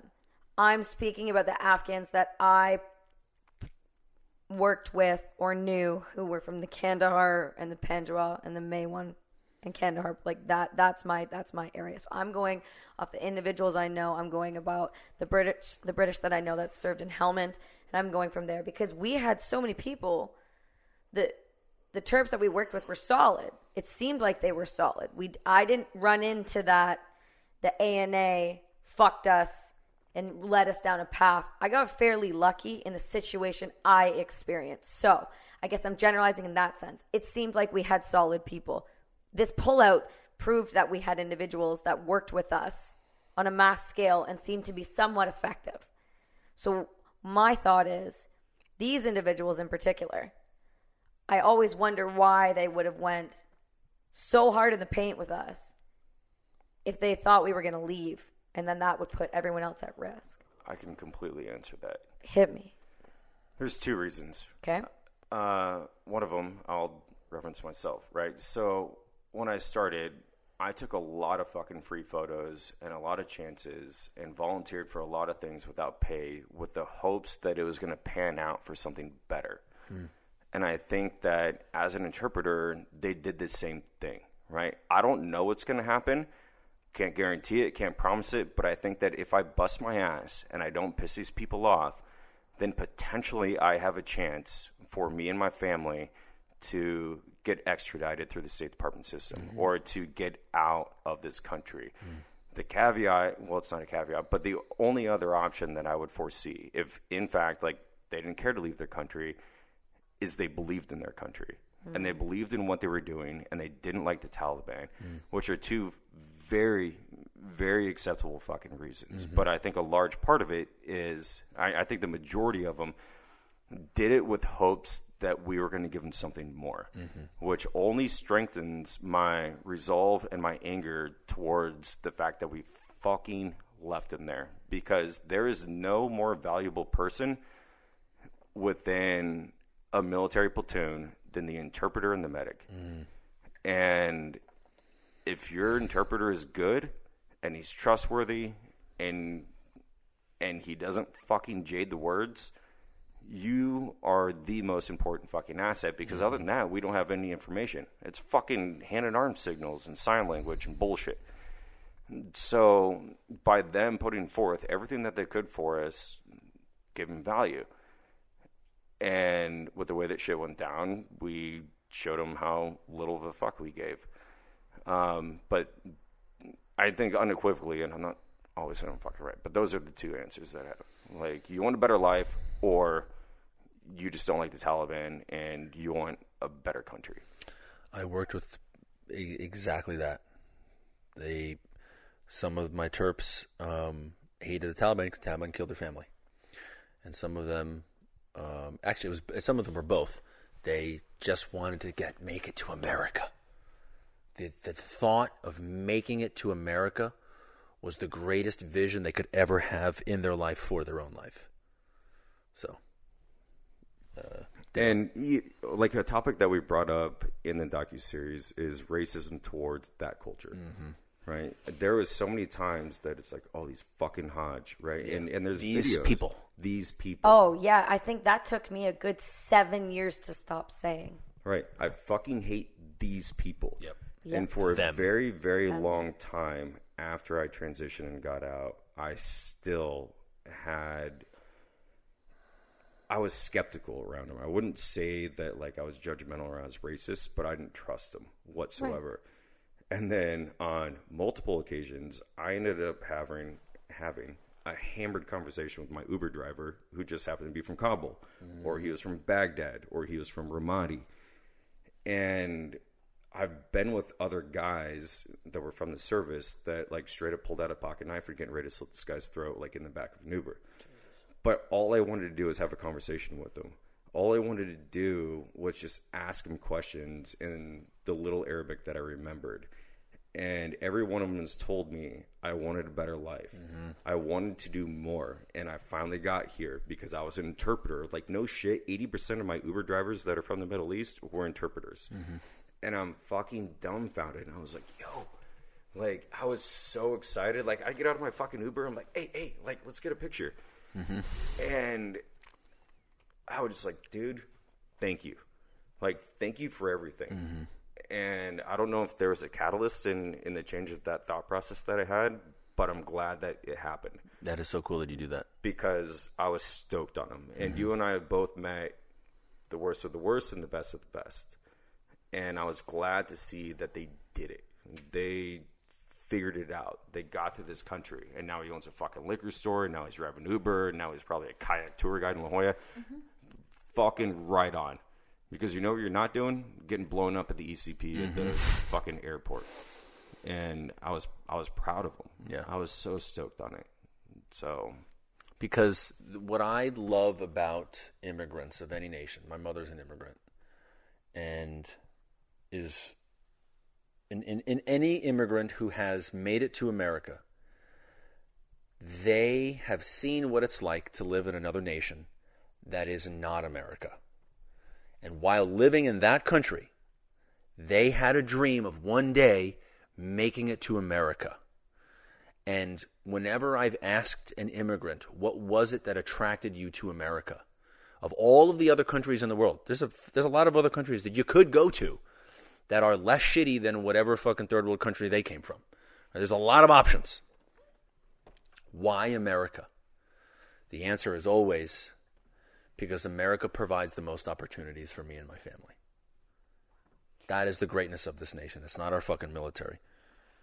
It's not our government. It is the it is the the system we have designed, the freedoms that we have created that give people the opportunities to literally make their dreams come true. And immigrants, especially interpreters risking their lives, appreciate the vision of America so much so that they're willing to put their lives on the line for it. It's what also makes me hate a lot of these fucking Americans that are such proud, red blooded Americans. They've never risked shit to really show their appreciation for this nation. They don't, their actions never matched their words. But immigrants, especially interpreters, the actions match the words because they made it. No, they they put up. They they put up. Mm-hmm. I'm looking at you, Monique. They put up. you know what I'm talking about. But they do. There's there's uh an understanding almost. I ran into two people on my way over here in, in the Vancouver airport. These two girls, and um, they're both Indian, and they're Americans, and they were going um, they were going back home, and we were having conversations, and uh, I, we we sat down. I said, "Listen, there's no tables. You want to sit with me?" They're like, "Sure," because we were standing in security line together, right? So we were already talking shit, and so um, one goes, "Oh, I do mathematics and aerospace aero uh, aerospace engineering," and the other one goes, "I, you know, I've." Uh, I've gone and I've revamped, you know, this whole this whole process of like home care and how it should be looked after and how people should be cared for. And I looked at him and I said, "You're first generation, aren't you? You're not. You were. Were you born here? And if you were born here, I mean, your parents just got here with you, didn't they? Oh hell yeah, 100 percent, 100 percent, unequivocally. It was. It was obvious. There was no. There was no way around it. You could tell.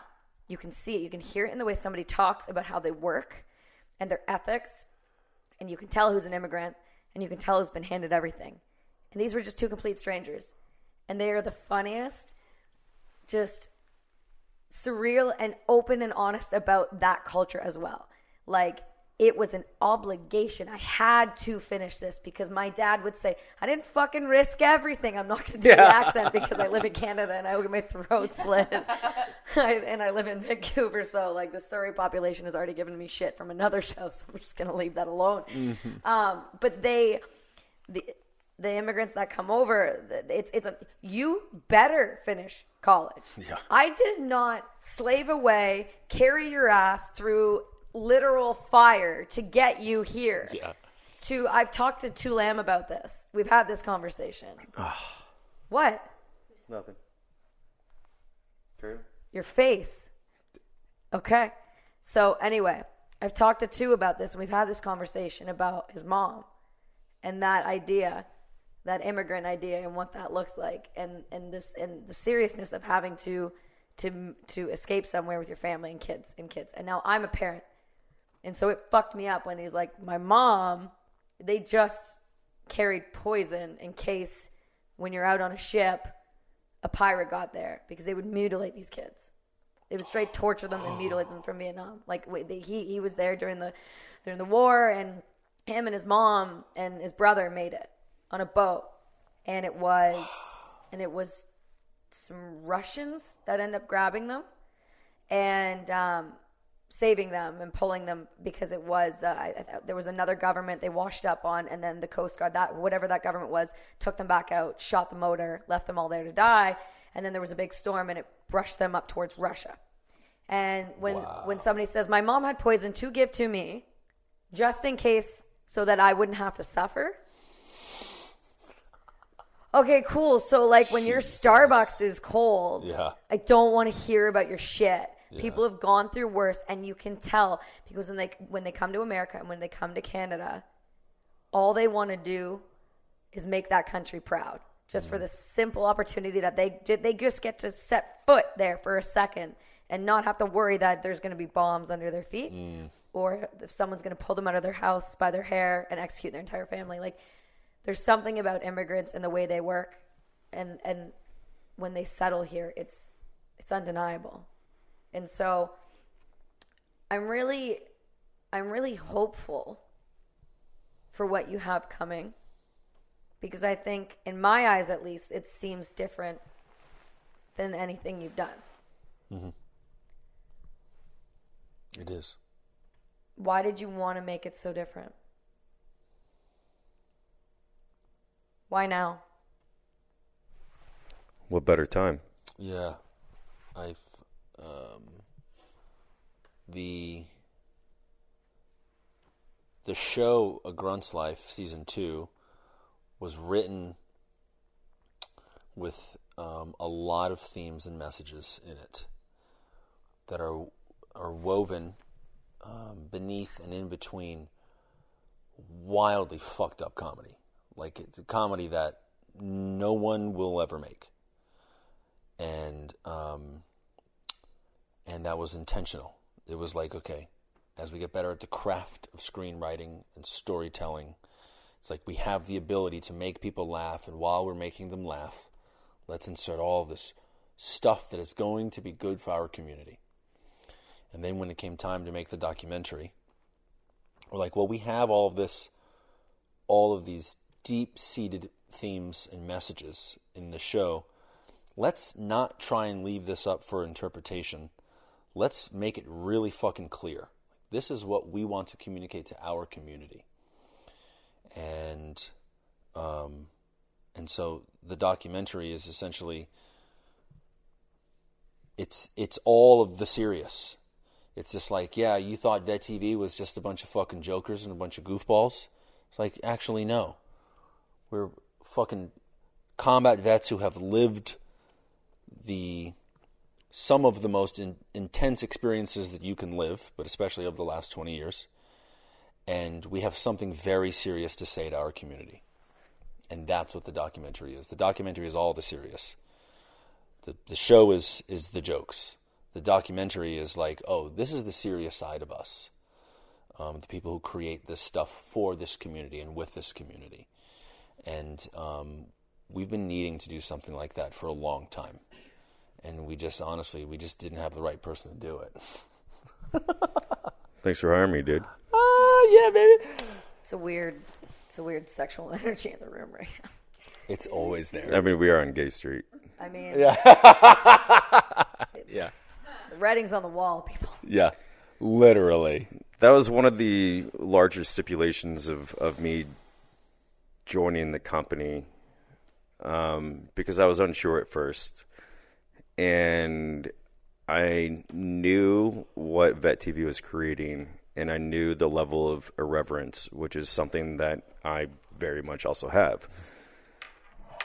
But I wanted to make sure that it was diverse. I wanted to make sure that if you're not in the mood to laugh, which frequently I'm not, I wanted something else. I wanted something else to sink my teeth into, and this just so happened to be the first thing. Now, I stepped in a week before we started filming A Grunt's Life Season 2. I don't even know any motherfucker's name in this company. And next thing I know, I'm on set filming and capturing content. And drinking from a fire hose with that level of responsibility was one of the more stressful things that I've ever had to manage. So going into a meeting where we concepted this idea in order to create this docu series, it was out of all the bullshit, it was the only thing that made sense. Hmm. And I was like, that's what I know. Like that that is something that I legitimately feel capable of creating. And they said, All right, fucking go for it. Mm-hmm. And I'm like, Whew. all right, here we go. Like I I'm just know. getting my feet wet. Yeah. Yeah, because you No, no, no. When you join Vet TV, you jump into the deep end. Yeah, yeah. Yeah, because what happened was that was the weekend I met you. You got in the truck, and we got talking. You're like, I'm going to work on this project. I was like, cool. How do you feel? You're like, I don't know. We're gonna see. I'm solid, dude. I You like go it. find out. If I, well, he's like, I've got to go to this thing. I, you know, I'm, I'm it's, it's going to be interesting. I don't know what I'm looking at. And I'm like, cool, man. Like, sounds good. He's like, do you know who these are? I'm like, yeah, I know of them. He's like, cool. Yeah, I'm going to do that. And I was like, all right. Like, I just met him that weekend. And it's really funny, too, to kind of see his, his tone change. Hmm. Just from the, I had a limited interaction before we had our first experience, but his tone change and his ability to be vulnerable crack. And I do wonder, I do wonder if you didn't go and do Aya that weekend before you went and stepped in with Donnie, what that documentary would have looked like. That is a gnarly fucking question. Gnarly. expect anything else from gnarly anybody but- question. I don't think so. I, I I don't think that I could have done it hmm. without that level of a new understanding of myself. Without that new perspective on a multitude of things. I wasn't ready going into it, and even when it came out of Aya, I don't think that I was ready going back into the docu series. I mean, I, actually, I was fucking less ready than I was going into it because I'm still trying to process everything that just happened. Mm-hmm. Mm-hmm. But it, for the first time in my life, I was meditating. For the first time in my life, I was so fucking overwhelmed with emotions and feelings and analyzing everything. And I thought that like I analyzed the shit out of things before, but like this was extra. I mean, I called her and I was like sitting there meditating in my fucking hotel room with my legs crossed crying because like I was having a hard time transitioning from actually I use this example like coming back from Aya felt like coming back from Ramadi.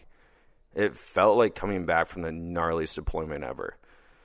And not in the sense of pain, but in the sense of no one else understands. Hmm. And that was the hardest part. Is it's like, fuck, you don't get it. Like, it was so spiritual, and for those words to be echoed out of my mouth is fucking batshit. Never would I have said that before, but it was the most spiritual experience that I've ever had in my life, and any little bit of whimsical, this is hippy dippy bullshit went right out the window after night one. And I came out of it a different person. Not, definitely, obviously, not, you know, cured of a multitude of things. Because when- I went into Aya, you set your intentions, and, and a lot of it was having to deal with all of, all of the suicides that I've had to deal with over the past few years. I think right now, uh, the last one was number 25 uh, since 2013. And I've always compartmentalized it so well. And I felt like that is what I had to deal with. Come to find out, it wasn't. But coming out of that gave me a whole new look on things, on people, on perspectives. And for the first time in my life, I felt comfortable being vulnerable. And so I think that going into the series, I, I was searching for that, right? Like I was searching to create and evoke the emotion that I felt uh, in any capacity that I could. I knew the shots that I wanted. I knew the structure. I knew how I wanted it to look. Trying to convey that to somebody else that wasn't fucking just getting off of ayahuasca is hard. and then with all the meetings and, and the pressure and, and all this stuff, but A, epic question. B, I don't think that it, it would be what it is now if I didn't just get back from Aya before getting balls deep into this. I wonder what Donnie would be like. Um, I'd be curious to see. I'd be really interested to see you go experience that and then see what you come out with afterwards, I would love it. content wise. Be really fascinated to see because I think Listen, I think you've, you've you've cultivated an incredible group of individuals, and you created a community that has a safe space to say face melting things, to say the things that only they only say in your head, just because you're so afraid that if you do, somebody catches you hearing it out loud, you're going to be arrested. You know, you you say those things, and you have for a while. I, I I'm glad to see this side because I think people value your perspective sincerely, deeply. They they they they they crave understanding you a little bit. I think. For sure. I- speaking about Donnie, yes. Speaking about Donnie, yeah, I think they do, and I think this is a this is a powerful side, and I think I don't want to say it's about time, but I'm I'm happy to see it because it's so needed in the community. It's desperately needed more than it ever has been before. We've dealt with suicides before, but we've never dealt with anything like this. And so I'd be really fascinated to see. I don't know. Is that something you could ever see yourself doing? Dabbling in ayahuasca, five MEO, DM, you know that that kind of deal? Uh, yes, Yes. I'll do it at some point. Yeah. When you're ready, you got to hear I'm the ready. call, man. Yeah, I don't, I don't, I don't have the urge to do it at all. Then it's not right for you right now, then, right? Yeah. Yeah. When you do, though, let me know. I'd like to pick your brain after. Yes. Yeah. absolutely. You're a fascinating person to have that. I'd be. I'd love to be there for it. Oh yeah, we'll do it. We'll do it again because it's like I've now I've got, I've got to see you from an outside perspective without any without not without knowing you without you know meeting you. I've gotten I've known of you through people through you know I've started to know about you. I've understand and followed your content. I've seen what it looks like. I know what it sounds like. And then to see you go through something like ayahuasca and see how quickly it affected him. I would I would be so curious to see the content that comes out after. Yeah. It's an interesting thought. Does it make you nervous? Not really. Um, truth be told, I have probably the most fortunate life of anybody that I know. Right. um So I I know that I am not riddled with the same pains and demons um, and traumas that most people are, but especially most combat veterans are. I'm not. Like my experience in combat was nothing compared to yours. Nothing. Not even close. And so I don't have. I I did not watch any Marines die. That alone, right there, like that's a different fucking different ball game. No one in my company died. A lot of guys died in the battalion, but not my company. And my my company is that you know like that's their that's your guys. So um, so that alone makes me fortunate. And I would encourage you not to think of it as a medicine for pain, but hmm.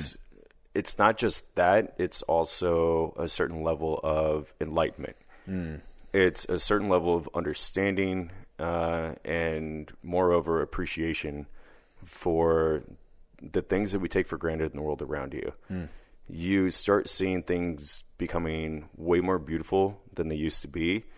You start understanding things that you previously didn't understand. Uh, like the appreciation is there, and I think as an artist, like you are, it has the potential to exponentially make you greater, to make you more talented, to create more uh, neural pathways in your brain that can generate more creativity and more success.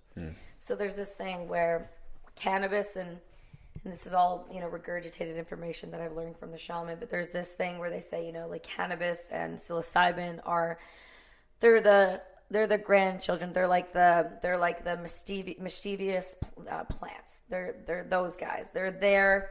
It can be used in ceremony. They can be used for healing, but they're there, right? And then and then there's Grandma Ayahuasca. She's the pillar and, and you go to her when you're really ready when you're really ready to face it all and not even that it's anything negative like we've had this conversation with nikki she's like i haven't had trauma i don't i don't know that i need it i don't know that i want to take away from somebody else i said listen this isn't you know, we, we get the warning from the friends when you first start to dabble. Don't be the billboard. Don't do it. Don't go to everybody like this is a cure all fix all because it's not. But what it is, is it's a temporary moment in time for you to have everything that's ever happened to you put in your face and uh, the ability to analyze and think and see it differently from a completely different perspective. On top of just astral projecting to other dimensions, that's a different conversation. But it's create for creative minds. Yeah. Wow. What an opening, what an opportunity, what a what an honor. What an honor to sit in her presence, to have that moment, to see her, feel her, and know there's something bigger. That, at least for me, as a vet and somebody who really struggled with things like survivor's guilt and shit like that, that's she stopped the suicidal ideations that weekend. It fucking stopped and hasn't come back. She stopped that shit. She showed you there's a better way to live. And it's you start talking like you're a fucking lunatic afterwards. Because what's that saying? There's a documentary out about it, um, and uh, I'm trying to think of the name. But there's a saying at the beginning of it, and it's funny because Griff repeated it to me the first time I ever did a podcast with him, and then I didn't understand it. And he goes, "There's uh, the beginning," and it goes, "It's like there's a life before Aya, and then there's a line, and then there's life after." Matt Griffin. Yeah, Oh my god, I love him. yeah. So he's a really good buddy of mine. I'm gonna tell you how I met Griff because he gets talked about in every fucking podcast of mine because he's he's one of my favorite humans. Oh, Okay, so he's he's he's he's talking He's about all this stuff. He's the one that introduced me He's to our Kelsey conduit. Yeah, because he's the one that invited me out. yeah. And so To what the ayahuasca? yeah, the last. Okay, one so he did- talks about all this stuff. Yeah, Yeah, so he- psilocybin. Yeah. So He's the one who introduced me to microdosing.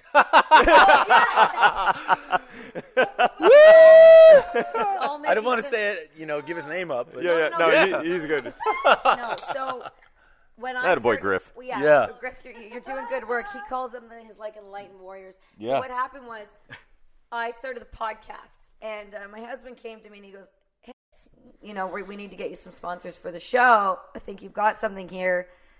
Why don't you reach out? Do you remember we watched Shark Tank a few years back? Why don't you reach out to that that company that makes Flip-flops. bullets in flip flops? Because I put bullets in jewelry, and I was like, and sunglasses, and so it was. It was that idea.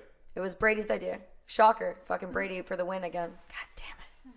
Stop winning at everything, husband. And he goes, Why don't you reach out to him? And I was like, Yeah, he's not going to answer. I'm going to give it a go. So I reach out to him. He emails back fucking immediately. Yeah, let's do it. We go together like peanut butter and jelly, flip flops and sunglasses with bullets, and I'm fucking down. So they sponsor the show, right? Right off the bat, show's not even out. Guys, takes a chance. And I go, so I'm like, well, he said yes once. Let's see. Do you want to come on? I said, do you want to come on the show? And uh, he's like, he's like, um, yeah, fuck it, I'll come on the show. So I'm sitting here going like, I got this West Point graduate, fucking Army Ranger, right off the bat, and I'm kind of going, oh, I don't know what I just did. I don't know. I fucking bit off way more than I can chew here. This is going to be a cute look, right? So we do the podcast. It goes exceptionally well. I had a fucking fantastic time. And at this point, I was really struggling, like bad again. Like I had taken a dip. I had taken like I, had, I was I was on the up, and then a fucking COVID hit. Company went into the shit. Purpose went out the window, and there she goes. Bye. One of those situations. So I finished the show, and I'm all like doing my thing. And I'm like, okay, cool, man. I'll talk to you later. He's like, yeah, yeah, yeah, cool. Just stay on for a second. I gotta talk to you. Leans in real close, and he does that thing where he goes, "How you doing?" That Griff look. The, I hate it when he does that. I'm like, stop fucking looking in my He's soul. looking- looking soul. Yeah. Oh, I see you. I see you. He goes. I said, yeah. I said, I'm fine. I'm great. I'm great. He goes, cool, cute. Let's try again. How you doing? Fucking blood Wow. broke me like that, and that doesn't happen, right? And he goes, listen, I got this. I don't know if you know about this, but um, and I don't know what your deal is, but there's this really great charity called Heroic Hearts, and I think we have an opportunity and opening, and I think it might be a good fit for you. It's a bunch of combat vets. They're all dudes. So if you want us to talk to your husband to let him know that like, like you're gonna be the only female there, and I'm like, he, there will be no fucks given here, so don't bother. but yes, like thank you for even coming out and saying something like that, right? There's a respect there that's given. So anyway, I go and I meet and I do I with this group, and then ever since then, I he's he's my homie, he's my bestie, he's one of he's one of the reasons that so many vets get so many opportunities. He helped open the door and introduce Jesse Gould, and when that happened, which also really fucked me up because that's a whole other name thing. We'll get it. I can tell you another time. But um, he gave the opportunity, he opened the door, and again, it's that it's that thing going back to it's like he gave an idea, and that's all it took. And after that, everything got better again because of plant medicine, not because of Griff. We can tell him it's because of Griff, but it's because plant medicine. He found it, and when he found it, you have this obligation almost after to help others because you know how powerful it can be. Mm. Donnie, do you believe that there is still some indiscernible path for meeting the people that you meet, for making the connections that you make?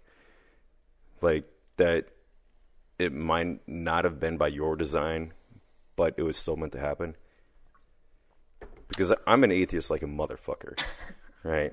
I I do not believe in a god or a religion whatsoever. But I've seen some spiritual shit. If I was a betting man, And I've also unequivocally been introduced to people in the most obscure ways that have perpetuated my happiness, life, and success to a degree that I, I can barely fathom. Do you think that that's dumb luck, or do you think that there's something that's guiding it? And I don't want to put a title on it, but something. I too am a very, very hardcore atheist. Um, but I believe in energy. And I believe that the higher power is the collective of all of the energies of life. And that um, that we attract um, that energy attracts um, the the type of energy that it needs. So I don't think that there is any plan that is created by any higher power. I would agree. I think that there is. Um, I think it comes. I, I I probably need to do more research into this shit and really articulate my philosophy on life, but um, I think it comes down to the law of attraction, and um, that you know the energy that we are exuding that that starts with our thoughts, our thoughts and our emotions. You know, we make a decision that we we want to get better, that we want to grow in a certain direction, that we want to create a certain kind of thing, and then we're going to start meeting people who also want to grow in that direction, who are going to help us grow in that direction, who are um, going to help us create the things that we want to create.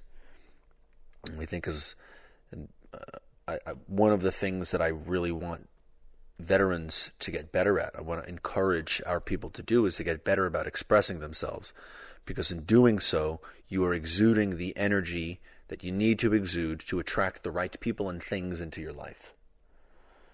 And if you just sit there like a lug and never talk to anyone, never t- talk about what you're thinking or feeling, you're just watching TV all day or scrolling all day. Fuck you. You don't. You don't know about me. You don't know what I did. Yeah, it's like, well, you're not helping yourself. You help yourself by expressing yourself first. That's where it all starts. Um, and so, yeah, to answer your question, I don't think that there is any plan. I just think that there is energy and intention, um, and that starts with with what we're thinking and feeling deep in here. what else do you do besides fitness? Because there's this thing and this saying I find that works really well with, with people who kind of are stuck. And so I'm curious your thoughts on this. There's this those who want to learn read, those who want to empty write. Right? It's that, that idea of journaling and writing and getting those things out. It's not that you necessarily need to talk about them, but but it's it's about getting it out. Do you see that being just as effective or as effective at all? Yes. Um, I went through a pretty good phase uh, before COVID started, and then through COVID for a certain period of time where um, um, I woke up and journaled every day. Um, and it wasn't necessarily right when I woke up, and I I've been trying to to design a morning routine for myself that helps me optimize my day, and um, part of uh, for some period of time, I tried waking up and immediately writing what I was thinking. That was okay, but what I what really worked for me was during my morning workout, um, having my laptop open in my room. I used to have another a room even bigger than this, and that was also my exercise room. And um, and while I was doing my exercise in the morning, um, I I, exercise is when I plan it properly is meditative for me, and um, and I also spend a ridiculous amount of time alone. I spend more time alone than most people I know, and I think it's really really healthy because it it means I'm forced to get comfortable with my own thoughts, and um, and and what that means is I process all of the things that I'm thinking and feeling by thinking about it over and over and over and then um, eventually I find the answers to why. And it's always just a matter of asking why. Why did I say this thing to that person? Well, sometimes it's, it, it used to start with, why is this person treating me this way? And then when I think about it for fucking hours and days, I always find, oh, well, that's because of that one thing that I said to them way back when. And that must have created something, a negative energy within them that finally expressed itself in that moment when they said this thing to me. And then that pissed me off. And then I didn't talk to them for this period of time. And it's like, just, I just run it back, playing the, the, the, the memories that exist in my mind and finding, asking why and finding those answers. And I started writing out all of the thoughts and the answers while I would exercise in the morning that was incredibly helpful and that got me through a lot of really difficult parts of entrepreneurship, um, which has come to be the greatest challenge of my life. And that has been very, very healthy. Now, and I think it's I think it's partly a lack of discipline lately that I, I have not been doing that. Um, but also, once I picked up a Grunt's Life as a project, I completely dedicated my life to that from the starting with the writing process, which I don't I don't remember how many months ago that was, but I um it's just like I just built. I I said I'm always trying to do something great. I don't just want to do okay shit. Oh. If I'm going to do something, I better be one of the best in the world at it. So if I'm going to write a script, this better be one of the greatest scripts that has ever been written. And in order to do that, I have to completely immerse myself in this script and shut out as many distractions from life as I can. And that enables me to focus. And when I focus, that's when I, and most people do their best work. So I stopped, I stopped focusing on, on any of the other things in life once that project started. And I'm still in that project right now in the editing process. So I don't have that. But now what I have is I have my project, which is my work, which is the, uh, the majority of my life. And then outside of that, I have the joy that I chase. And so I'm not spending my time trying to think and process shit. I'm just chasing joy lately. And that joy is coming from mountain biking, skateboarding, surfing, spending time with my family, my niece and my nephew, my brother, um, and uh, and my cousins, and you know that that that's my life right now.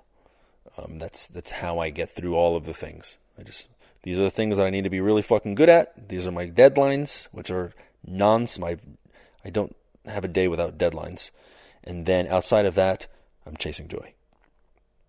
And the joy might be looking out the fucking window. Just like watching like watching the sunset is one of my favorite things. Like I will fucking go race 100 miles an hour to go catch the sunset on any given day. That sunset just brings me joy. What's that about? Is there a memory attached to that? No, it just looks so fucking beautiful. I'm just like every single sunset is like it's like a painting right. that I will never see again. Mm, I like that. It's like I have to fucking see it today. Oh, I like that. Do you find a shit ton of therapy in the ocean? Yes. Like, do yes. you have to be around it? Yes. That's what I'm. Yeah. I agree. Yeah. Pay pay a lot of money to be able to fucking look at it. Yeah, likewise. and I find myself like if I go on like a photo shoot or a work trip or something, if I'm landlocked and I don't hear the ocean, mm. or if I can't like smell like a little bit of salt in the air, mm. like after I'd probably say like there's a there's a number on it, probably like four or five days, I'm like a little bit irritable. It's kind of like Yeah. hangry, but like the whole day. yeah. Yeah, And and I can cure that. What you're describing, that that feeling of almost longing for, like getting hangry, by being in the forest. Right. The forest Ground. Is provides something almost as therapeutic as the ocean. Not quite, because the ocean has this. I like being in it because it scares the shit out of me. yeah. I have asthma and I'm deathly afraid of drowning. It's like, well, when I see a swell come in, I'm like, I gotta go feel that rush. I gotta go get close to death. I think it's because guys like you and I like either looking at or heading headfirst into something that is far bigger than us mm. or more intelligent. Well, in this case, Mother Earth, mm-hmm. shit ton more wisdom. Mm. And that's intimidating, and the unknown is like what attracts it to us. So every time that we come out of it alive, it makes us feel a little bit more alive. yes, I like the proximity to death. That I would makes me agree. Feel really alive. Yeah. So is it the adrenaline you're searching for with that? Um, uh, I think that it's that's a part of it. The other part of it is pushing past the fear, um, because that was the only time I ever considered suicide was when I was I was like 15. I think it was 15. Um, and it's because I was constantly afraid, and my fear, and it's all social anxieties, it's all social fears. My fear prevented me from doing all the things that I wanted to do, and um, I realized that the only way that I, once I, I, I, I considered suicide, and I immediately felt ashamed because I was like, holy fucking shit! I have the most amazing parents in the world who dedicated everything to give me a good life so that I can be happy.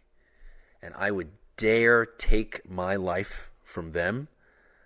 I was like, you selfish, disgusting little bitch. I hated myself for thinking it because of my parents. That's why I'm one of the most fortunate people that I know because I had the upbringing that I did. I had parents who dedicated every morning making breakfast for my brother and I, eating breakfast with us, talking to us, getting us ready for school, meeting with parents, teachers, helping us with our homework, dinner together as a family every single fucking night, putting us to bed. Weekends, it was a trip with the family. We are going somewhere to do something. Focused, intentional parenting. We are going to make enough money to go to this school in this district because this is a priority for us. Like they could have been much closer to their work and had a shorter commute. They could have been much closer to places that they enjoy and gotten a better view. But their number one concern was the education for our children because that's going to provide them with the foundation to lead a good life. That's the amazing parenting that I had. So to consider taking my life from them, I was I was aware enough to know that's disgusting. Don't you ever fucking think that again. So like, okay, if I'm going to live, I can't keep living like this, constantly afraid. And what I decided was the only way that I could live was to face my fears. By facing my fears, it makes me feel good about myself. Because so many nights I would go to bed, I would cry myself to sleep because I was I felt like such a coward. I was so ashamed of my actions and my inactions on any given day. And I realized that the only way that I would go to bed and it, it, it, so much of, of the life I built for myself comes down to when I'm alone and I'm by myself, or when I'm alone at night looking at my ceiling, how do I feel about myself? And as I know exactly what I need to do to feel the way I want to feel. To feel the way I want to feel is I have to face my fears. So anything that intimidates me, that scares me, like public speaking, doing stand up comedy, talking to girls, um, all of these sports that I enjoy doing, um, fighting for a while when I was younger, the ocean, those I am attracted to the fear because if I could push past the fear, when I go to sleep that night, I will be happy with myself. So it's part adrenaline. It is part of needing, knowing what I need to do to love myself. That's the other part of it. It's it's it's amazing to me that you're able to have that insight. Yeah, that's at, very at fortunate. 15. Which I attribute that to good parenting because they built good coping mechanisms in me. I was going to say they gave you the emotional intelligence and the tools in the toolbox to handle it early on. Mm-hmm. I do wonder if that's why maybe you, at least on the outwards, seem to handle your deployments better, Uh, yeah, 100%. Yeah. right? I came into my deployments, I had already mapped out all of the things that could happen. Right. and I thought about what I'm going to see and experience and feel. I imagined my death by gunshot to the to the chest. I imagined my death by sucking chest wound, but really, what I th- thought would happen was um, bleeding out from blowing my legs off, because that's what was happening to fucking so many people that I knew before I even joined the Marine Corps. And um, I imagined my death, and I thought, how do I want to die? And by seeing that, I saw people that I knew dying in my head, and I processed it before I ever went. So by the time I was there, it's like, well, I processed all of the things that could happen, and I was the most irreverent motherfucker that I knew in combat. Like, I would constantly gonna die. That's try to so get all the shit. horrible. Yeah. You'd be like, dude, I'm taking your bunk and your pillow, and then I'll take some of your shit out of your seat bag.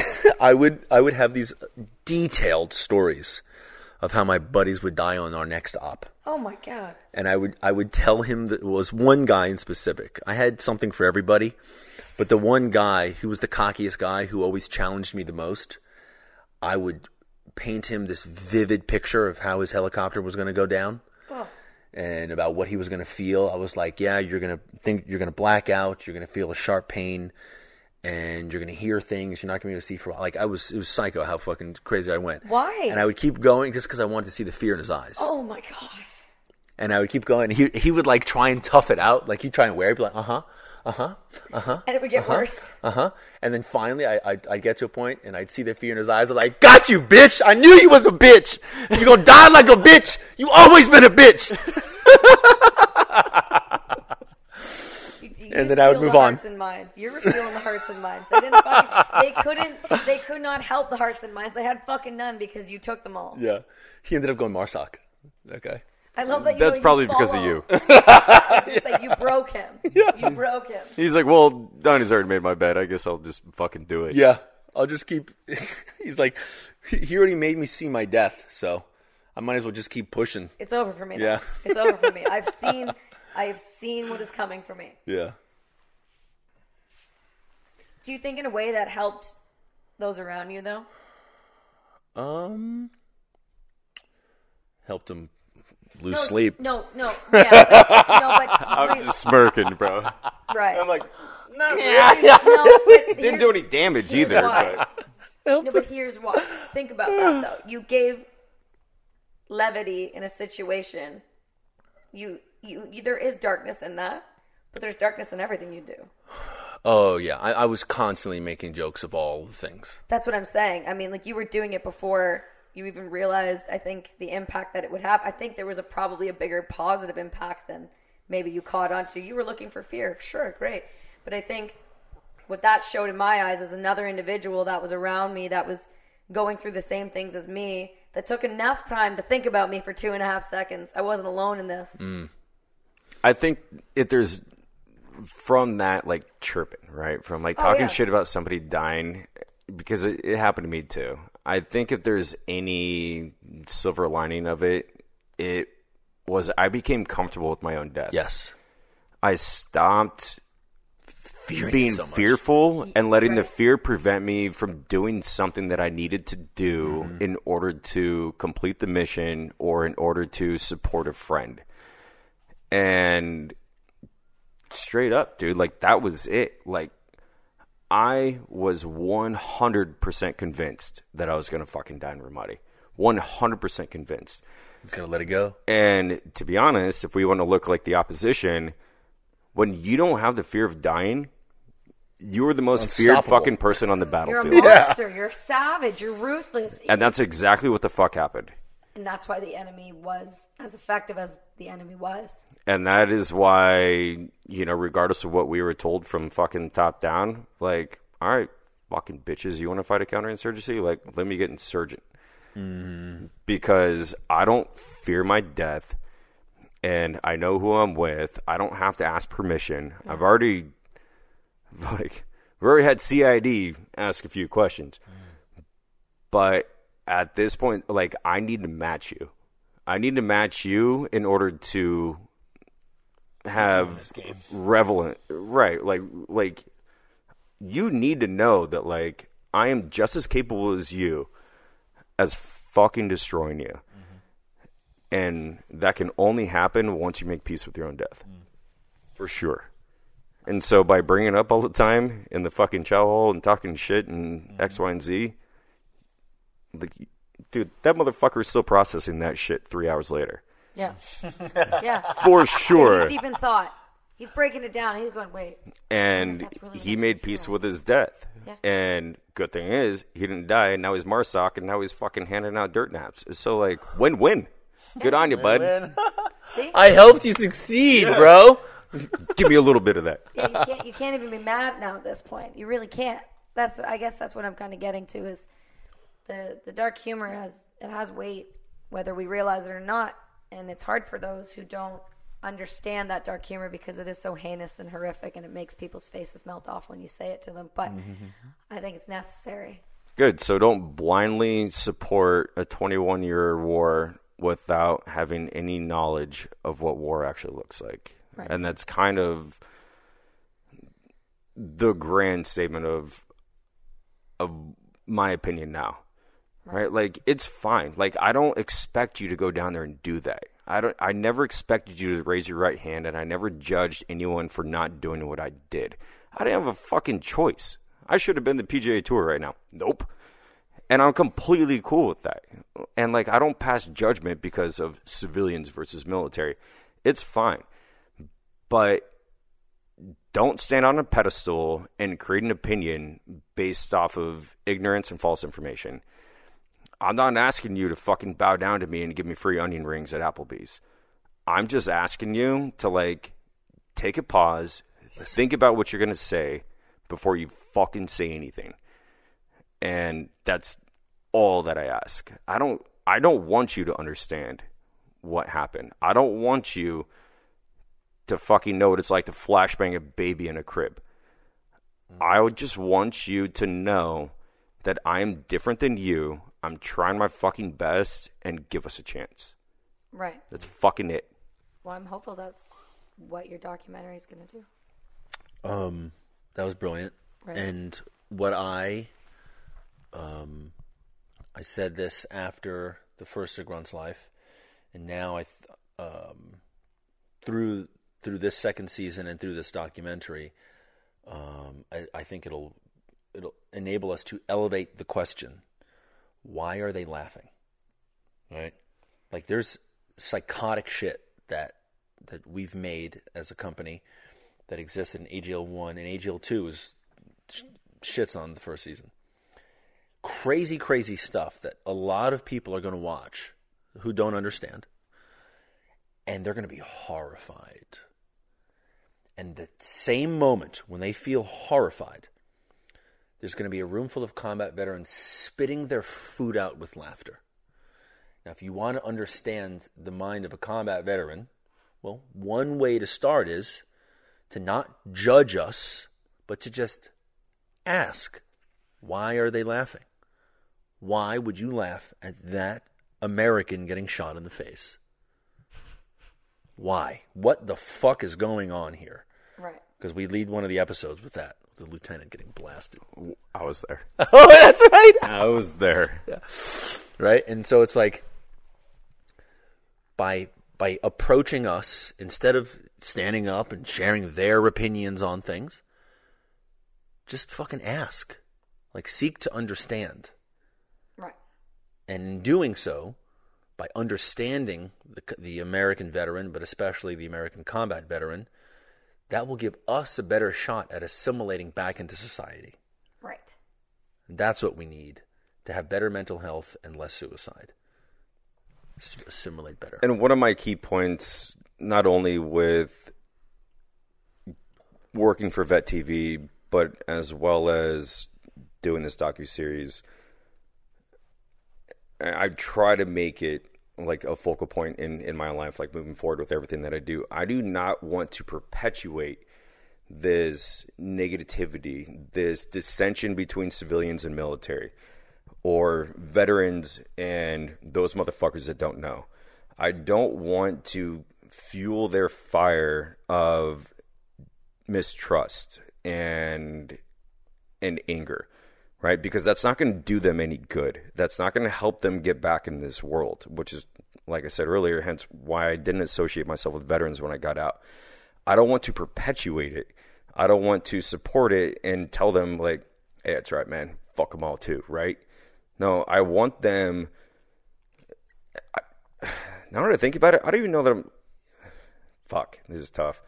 I'm making it for them, but I'm also making it for the civilians that don't have a fucking clue, that have been polluted with misinformation, with jaded clips coming from Afghanistan, with all this heroic fucking bullshit speech coming from DC.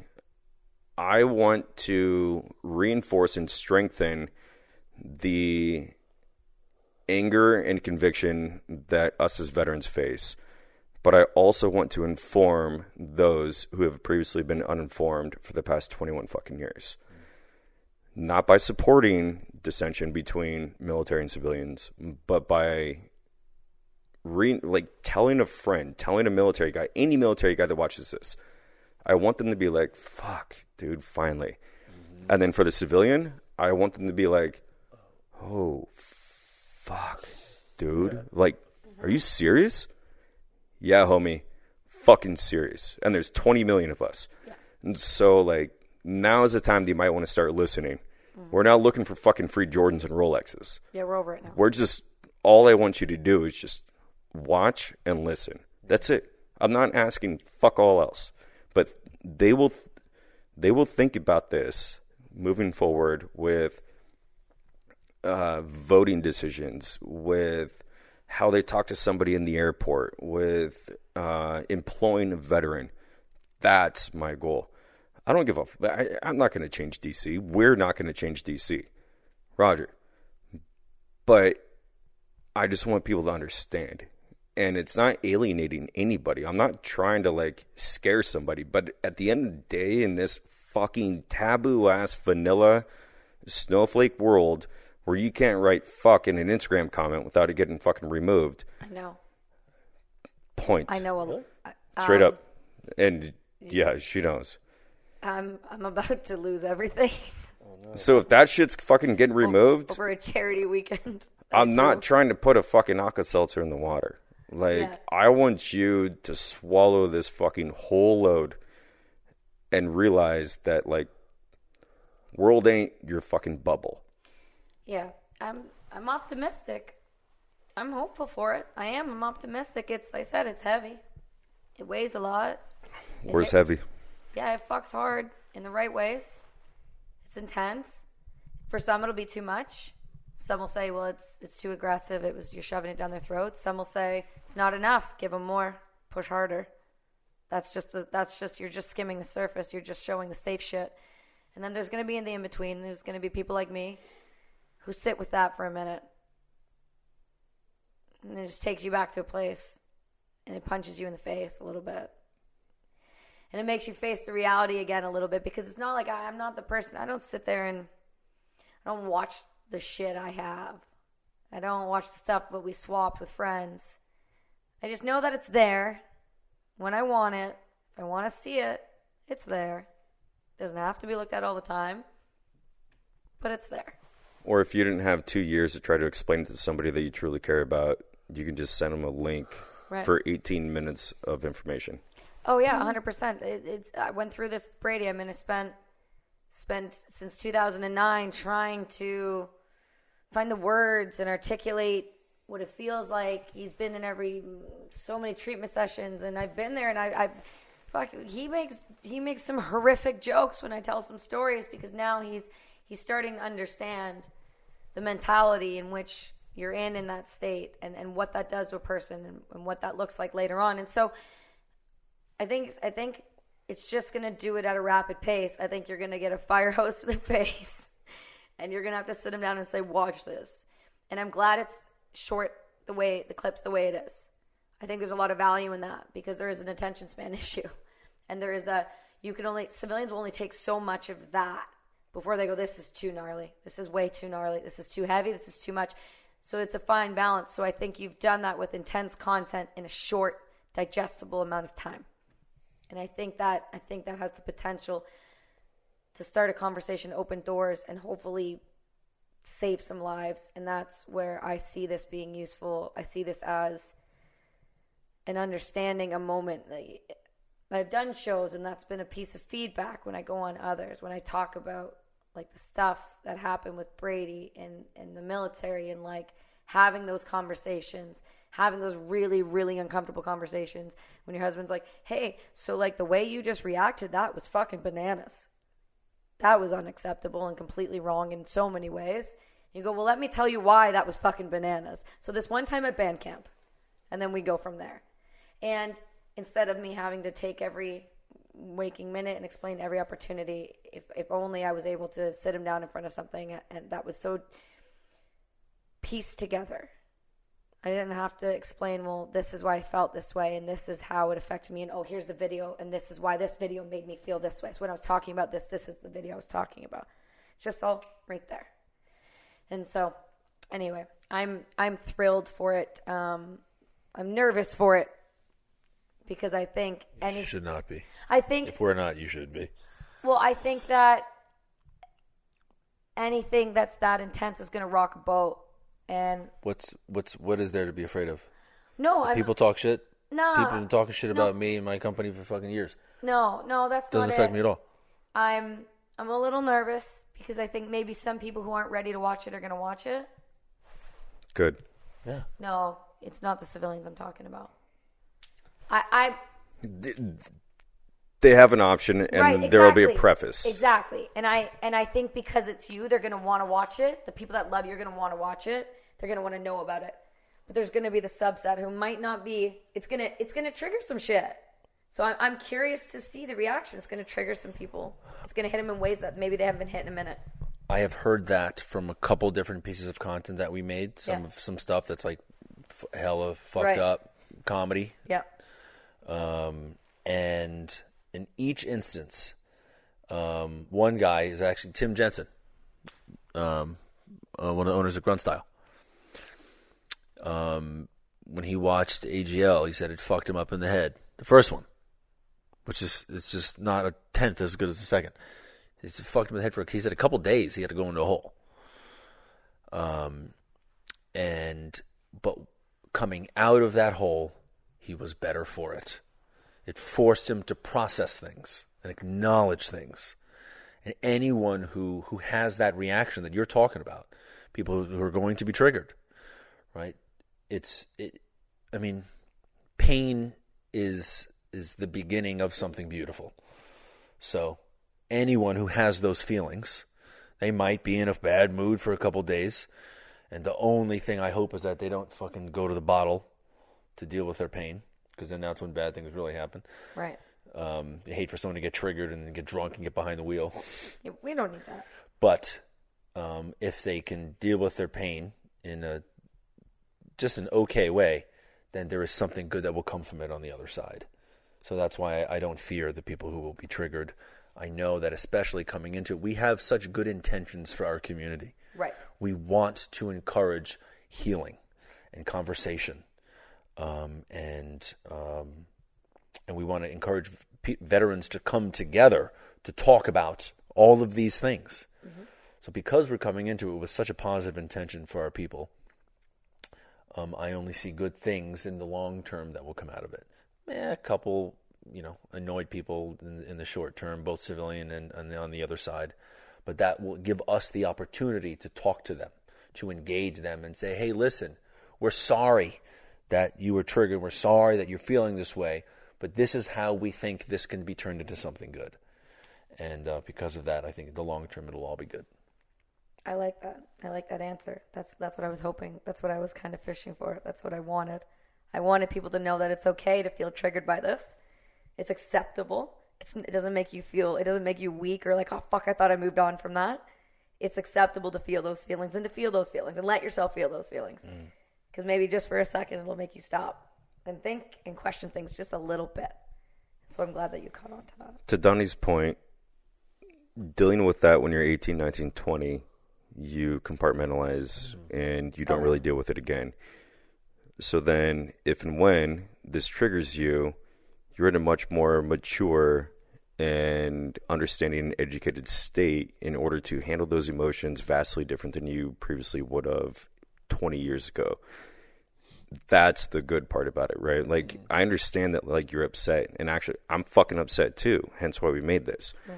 But now you're in a much better position to handle those emotions and to process them and maybe feel convicted to do something in in order to uh, re-network our community and our society and our country in in a way that we all want to see it go because as it stands right now it's fucking on fire and if, if there's any way that we can help then fucking let's do it Good. Well said. So tell me, so tell me what's next. Where do people find what when this all when all of these come out? How often? What are we looking like? How long is the docu series? How many episodes? So the docu series is going to come out mid December. I will not give a very specific date, uh, but we are looking at anywhere between five to seven episodes. Uh, we don't specifically want to narrow ourselves down to anything because we just want to tell the story and we want to make sure that it's the best that it can possibly be.